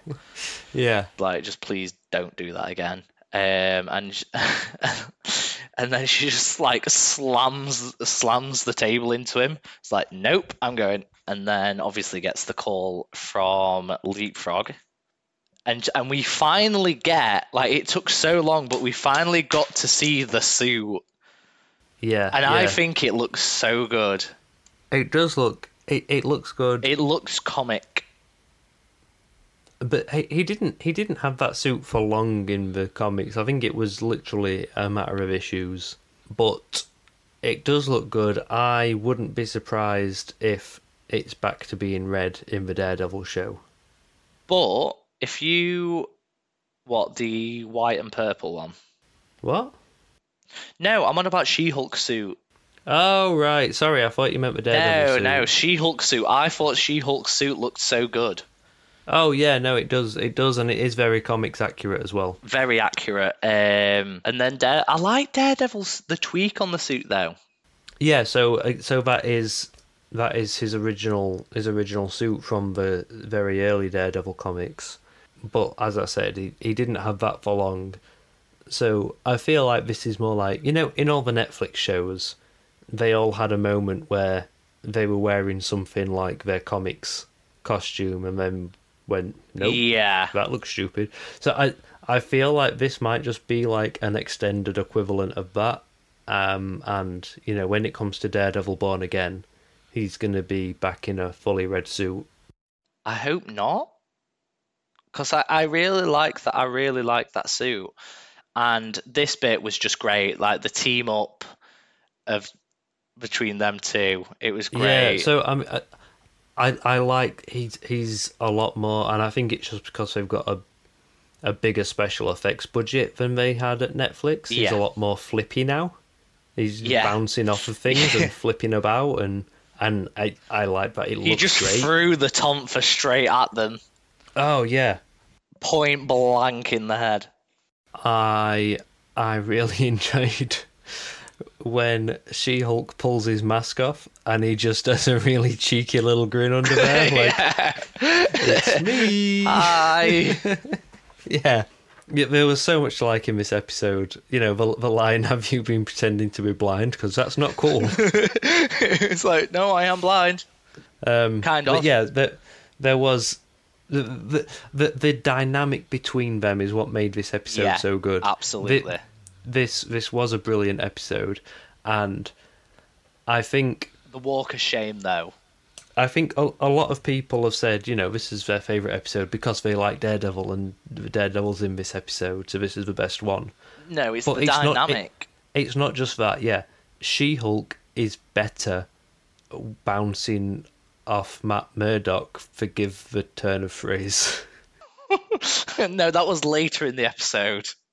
She She Hulk is is better in this episode because her and Daredevil have got such good chemistry together. You know the the whole conversation, just the the discussion about the difference between a goon and a henchman. Yeah, um, just the dynamic between them is great, and then obviously Yeah. afterwards when they they they go home, um, obviously. yeah. do- Oh wait, let's not skip ahead. Um, What am I skipping ahead for here? So we, we we get a little tease of a hallway sequence, which I thought was a nice nod to the to the Netflix shows. Yeah, yeah, yeah. Um, you know, we, we, we get to see him fight on his own, which I, I thought looked great, and then she just comes crashing down.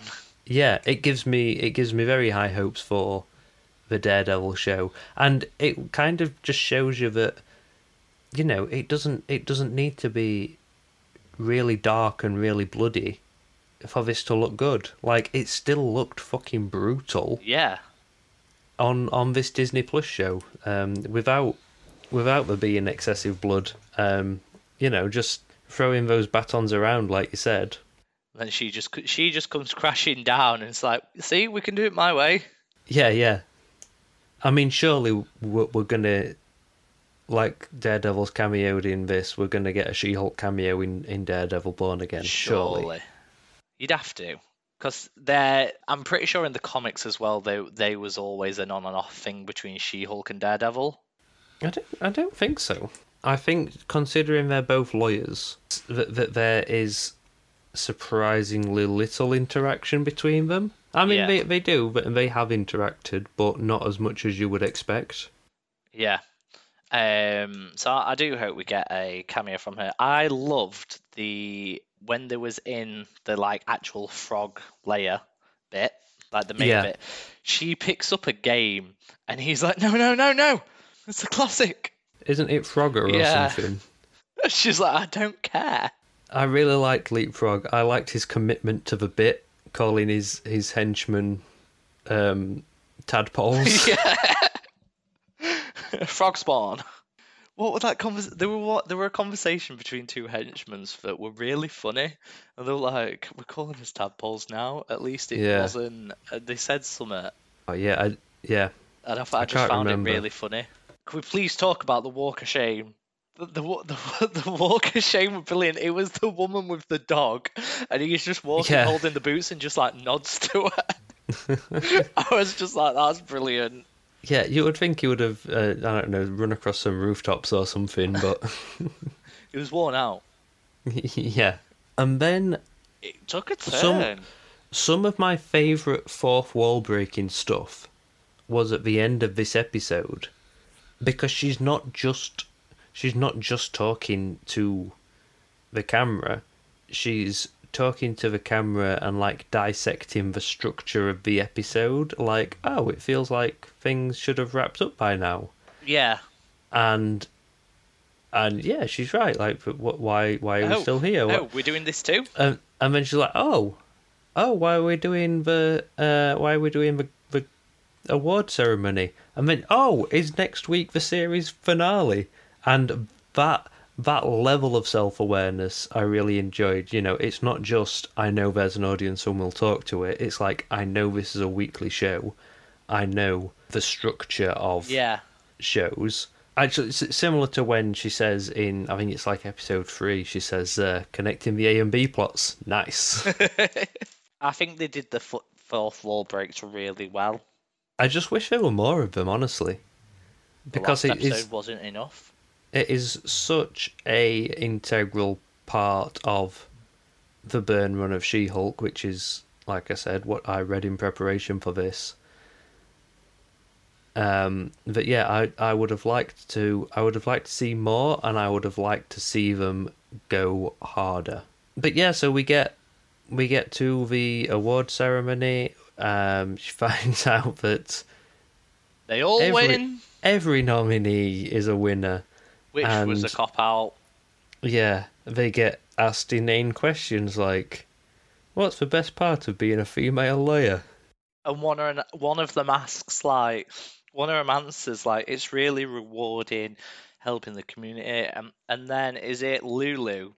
Is that a name? I don't I Can't know. remember. Um, the other lawyer she works with is like, I don't know, getting half the wage for twice the work, and Yeah, it's like, but yeah. So this is when the Intelligencia take over the screen and show uh, her and sex tape. basically, basically just slut shame She-Hulk. Yeah, Like they're that desperate to discredit her that the only thing they can come up with is this woman has sex with men. like that's oh my god! like that's a terrible thing and you know it is it is again like it is It's I- back. To, I- it's back to him pushing them real world issues, isn't it? yeah i The you know i that i it love actually that happens. i love that they basically made the internet the villain of this series I think that was the point, weren't it? But yeah like and anyone anyone who's spent any kind of time on twitter and things like that knows how how toxic of a place the internet can be so it, it makes it makes so much sense um and obviously, them slut shaming her kind of makes her a little bit angry. Yeah, and I I think it's other than other than episode one when she first transforms, I feel like it's the only time we really see The Hulk side. savage Yeah. She Hulk. But it's when her eyes change and she just goes a bit mental, and it's like, whoa, okay. Yeah, but that last shot I found really powerful because it's like she she's still breaking the fourth wall. She looks she looks down the camera like, oh but- shit. but she no longer really understands what she's seeing and she's not fully in control anymore Yeah.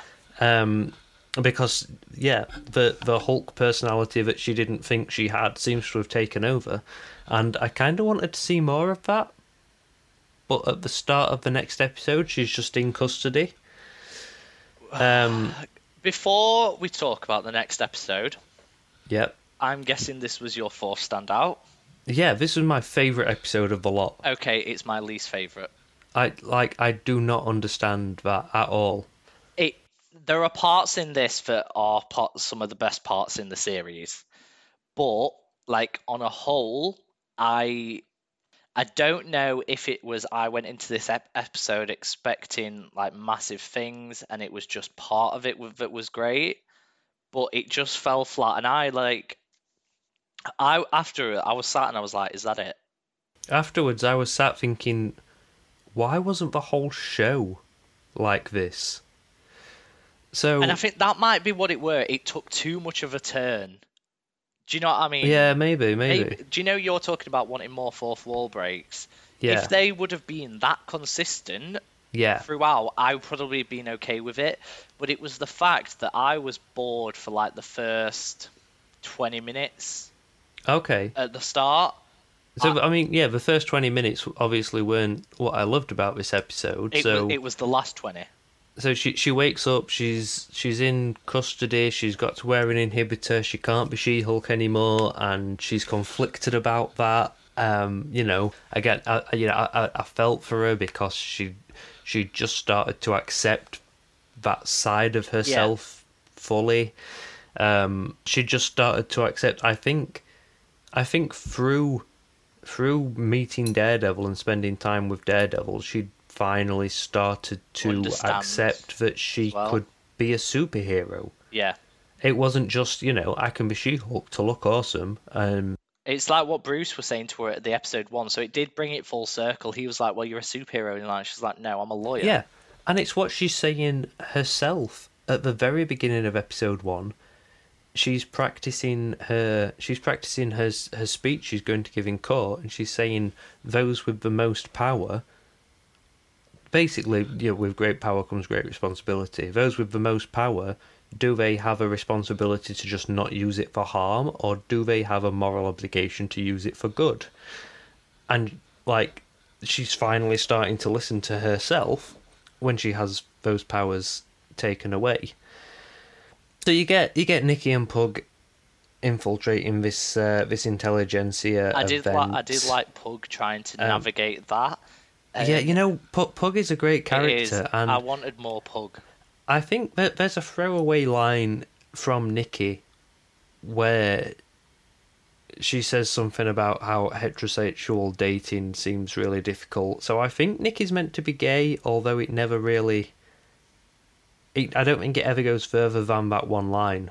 Um, but if if Nikki wasn't gay, I would totally ship Nikki and Pug. Absolutely, I like. I really like Pug, and I like the way he was actually like he had to just go in that circle. He was like, "Women," uh, and everyone Yeah. like, "Yeah."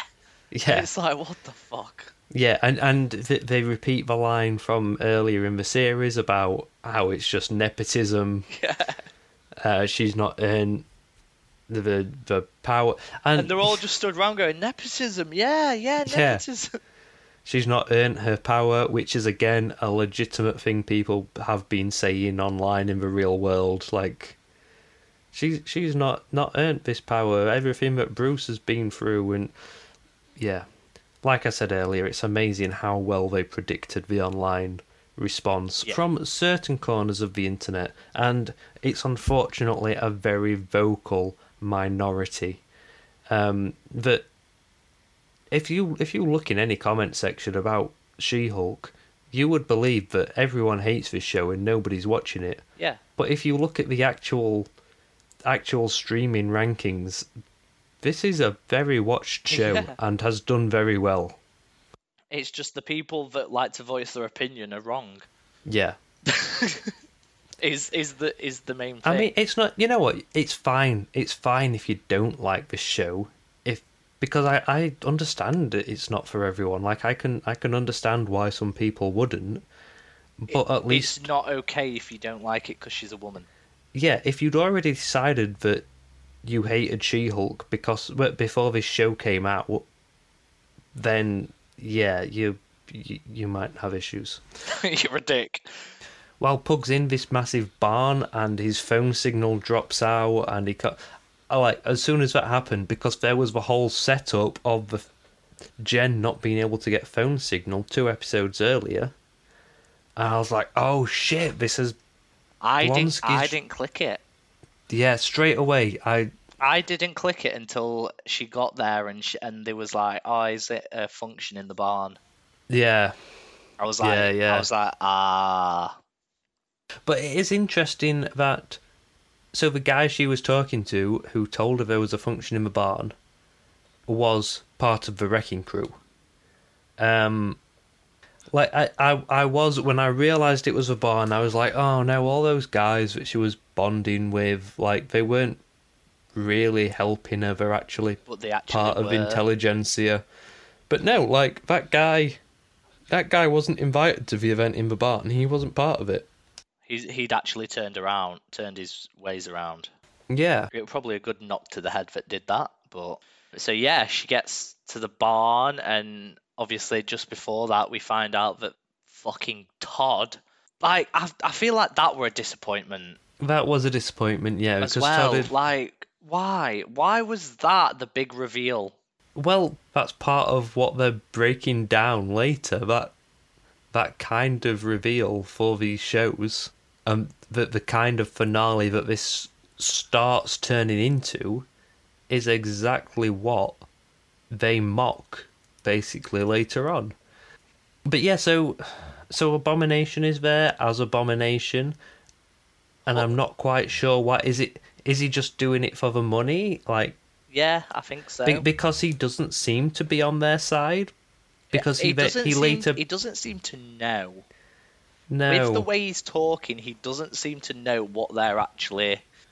because then he's he's trying to protect Jen, doesn't he? He, he He, picks he her picks up her and, up to save her, and then Bruce Yeah. drops in and is like, "Let go of her," and they start fighting. And yeah, and then that's when the the big fourth wall break happens.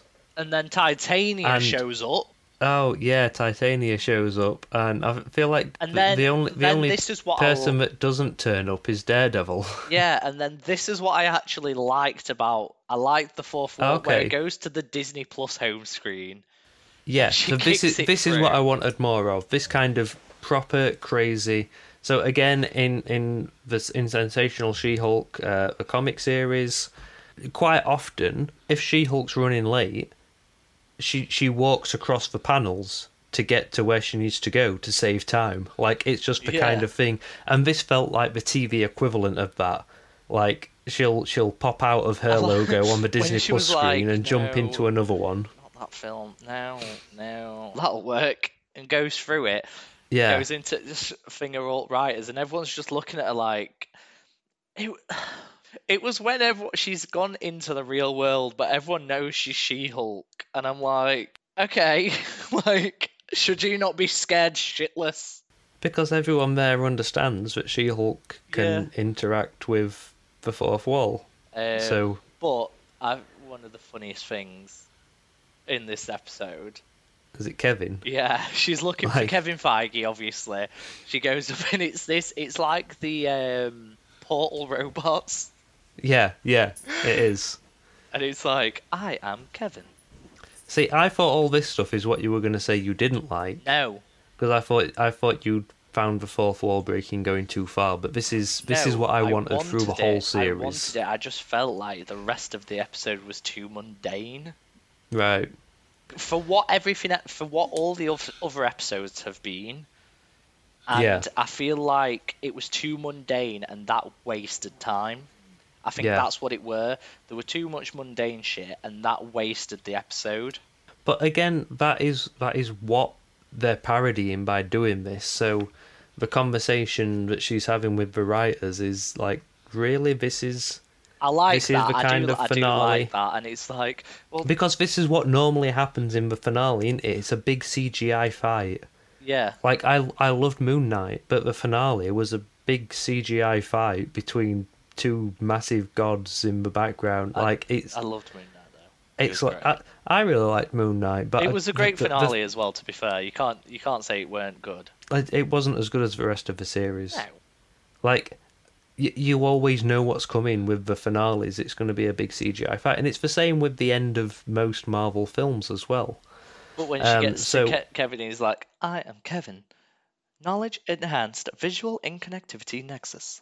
I, I did really like that they chose to do something different and that they were so knowing about it that they didn't just do something different. It was a fake out. They were like, look, we're going to do the big CGI nonsense fight that these shows always do. Like, oh no, no, we're not. So, yeah, some of the conversation that she has with Kevin is great asks when the X Men are going to appear. That was I. F- I feel like that's kind of hinting a I little mean, bit. She, she's like asking questions on behalf of the audience. I like. I liked that she was like, "Oh, one more thing. What's with all the daddy issues in the MCU?" Yeah. yeah. So she's like, "Oh, who did she say first? She was like." Iron Man, daddy issues. Thor, daddy issues. Loki, same daddy issues. Yeah. Uh, Peter Quill, two daddies, two issues. Yeah. Daredevil arrive. Daredevil arrive. She gives him all these things like, "This is what we're gonna do. This is what we're gonna do," and then she's like, "We'll see you back in court." Um, and then she gets back, and it's like, "Oh, I." So there was um, "See You on a Big Screen," which I thought was a confirmation that she's gonna, and then you were like, "Nah." and then, but when she gets back and Daredevil just comes like, "I'm, I'm here," he's like, "Oh fuck." There's no way she's not in Kang Dynasty or Secret Wars. There is no way she's not going to be on the big screen sooner or later. Uh, but yeah, I, I, I think, like I said earlier, I think next time we see her is going to be in Daredevil. But the biggest reveal in this episode that we knew was coming we knew it was coming, and you well, you have wanted this. Not like you, this. You have wanted this. Not like this. you are you asked for it, and they fucking gave it you. Hulk appears with Scar. Yeah, he looks really bad, doesn't he? like, and people have complained about the CGI of She-Hulk, and that never bothered me. But Scar looks awful, like really bad. And I, I did wish that they'd saved it for films because then the they CGI would have had a budget, bigger budget yeah. for it, and that's They've what used all the budget on She-Hulk. I, to be fair, I liked Ke- that. Kevin Kevin says, "Oh, but we were going to introduce," and obviously he was going to say Scar, and she said, "Oh, save it for the films," and I was like, "Oh, yeah." So at least, like, that's basically confirmation that it's coming, but we don't have to have it in this series. So, I I wish they had just saved it for the films because that was a really underwhelming first look I, at Scar. I did like how Kevin was like, "Wait till the camera's off you to transform. We're using up budget." Yeah, yeah. It it, it was the yeah the the level of how knowing it all was. Yeah, was really fun. It like, was just I, my thing with this. It it wasn't the worst episode, but it wasn't my favorite. My favorite was with Daredevil and uh, and She Hulk because of the dynamic there and everything yeah. there. And, and then my that second, was that second, was a great episode. My second was probably the first, um, and yeah. then probably this third, maybe fourth. It was just the second half of this episode was great. It was just the first half, like it just. But there was still there was some really fun stuff in there. I just I didn't I don't think I liked how they did the first half. But like I said, this whole thing just it left me confused as to what because I thought we were going to get some big Titania reveal as to why she's been basically harassing her. Yeah, that we didn't she get. punched her in first episode. Had I, that. Yeah, like I, I understand that now, but it shouldn't have taken me watching the series twice to get that. Because, like, like I said, it was just a throwaway line in episode two where they said, "Oh, she caused a scene while she was escaping from traffic court." I feel like the ending, like the fourth wall breaks and everything like that, and then she comes back and she just says to Todd, "I'll see you in court," and that was it. Yeah. And it was kind of a bit like, okay, yeah, so, yeah I get it. it like, yeah, she, she she she gets to she gets to beat him as Jen. Yeah. She doesn't she doesn't need the she doesn't need the strength of She Hulk to beat him. She's going to beat him her way on her terms. I liked that and like I said, it's a different way to do. It's a different way to do a finale. What I want to know, I want to know your opinions on the tag. So Emil sat in prison. Wong appears. Yeah. Good old Wongers, and so apologizes that he's late because he got stuck in another TV show. Yeah. And then also says we're really in the era of peak TV. What TV show has he been in? I think no, he he, he means he's he's got sucked into another TV show like he's got obsessed with watching another show. Does he though? Yeah. Does he though? Yeah. He does. Are you sure? Yeah, because last time we saw him, he was binge watching Sopranos. So he hasn't been uh, he hasn't been sucked into Secret Invasion No, I don't think that's what it meant. or Loki. That there's only there's only She-Hulk that's breaking the fourth wall. Um, I, d- I did find it interesting because it implies that earlier in the series, um, when Wong said, "Oh no, he, he he broke him out against his will, um, just because he needed he needed a worthy opponent to fight," that seems to have been a lie. They seem to have a tighter friendship than they let on. Yeah, it's like you took your time. Yeah. And you know when when you see them fighting in in Shang Chi, They walk off like- he- friendly. they walk off friendly, and he's giving him tips. He's on, on keeping his defense up or whatever. So it it seems like it's not the first time they've been there fighting. Yeah. Um, it's a, a bit of a, a hobby for them, I guess. Um, but yeah, like It's like, have you got Wi-Fi commentage? yeah, and we we know they do from uh, Doctor Strange one. it's like, what's the password? Is it Sham Shambhala? Shambhala is like, what's this? My mantra is like, Yeah. no, the Wi-Fi password. Um, but yeah, on the whole, very positive on this series. It's Yeah. one of my favourite uh, Marvel Disney Plus shows. Yeah. It's, Um, it's it's up there with I'd say it's around the level of uh, Moon Knight and Miss Marvel. I'd I can't- I can't doesn't decide. quite doesn't quite reach the heights of WandaVision for me, which is my favourite still. do you know what? I think I think I've joined. I can't decide on Moon Knight, Miss Mar, Miss Marvel, and She Hulk. WandaVision second, but they're joint first because I can't decide. I think they're too different Yeah, to actually decide. Like I loved all of them. They're just so completely different. I cannot make that choice. okay. Well, we will at some point go through our. Uh, Rankings. Disney Plus Disney Plus rankings. What we should do a you know our, our film rankings and our Disney Plus rankings for the MCU.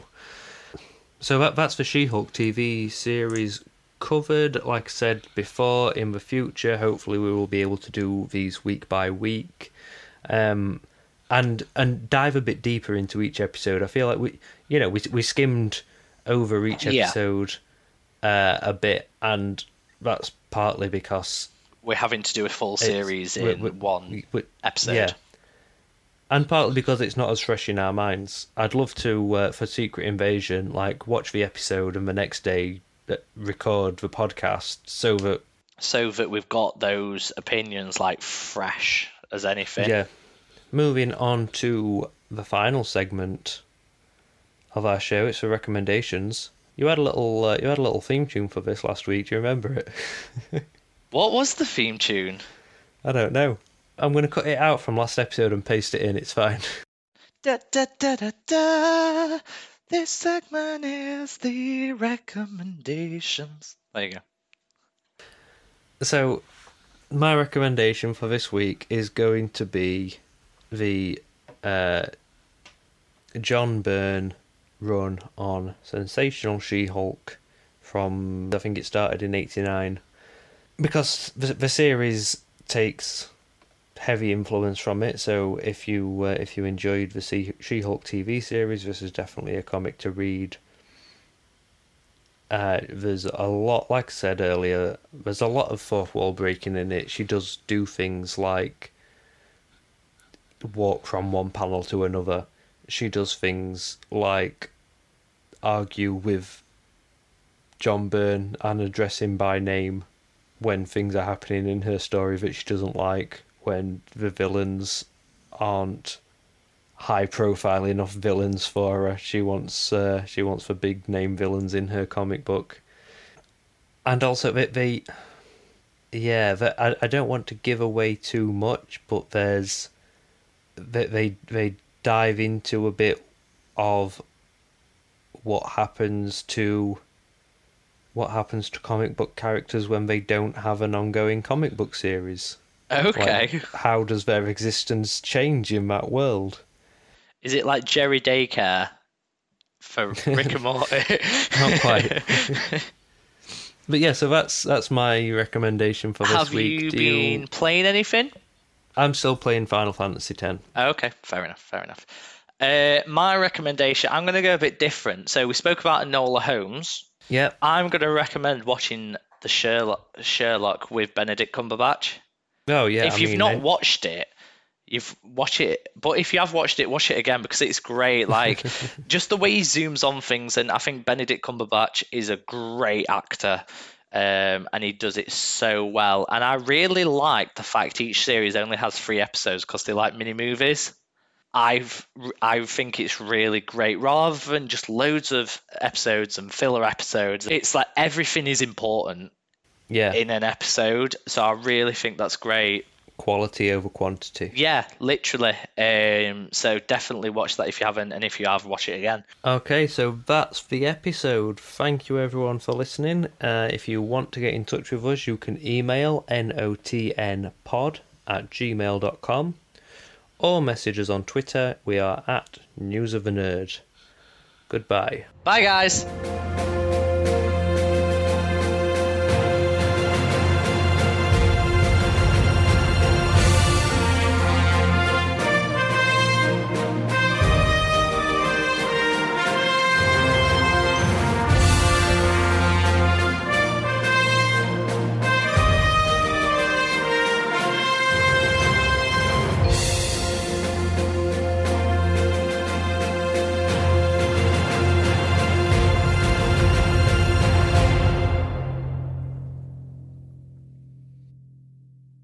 That's not something I would have ever given consideration before. You know, does Clark Kent have to trademark She Hulk?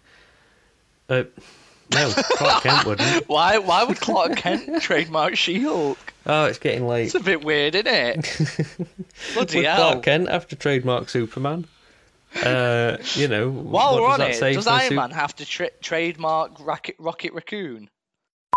And so that line, I, I felt like was straight to the audience. Well, obviously it, it was, you know, looking down the barrel of the camera, it was breaking the fourth wall, and it was saying, "I know you were expecting She-Hulk this episode, but you're not getting it. We're going to do this wedding No, instead." you are getting She-Hulk this episode in a show called She-Hulk.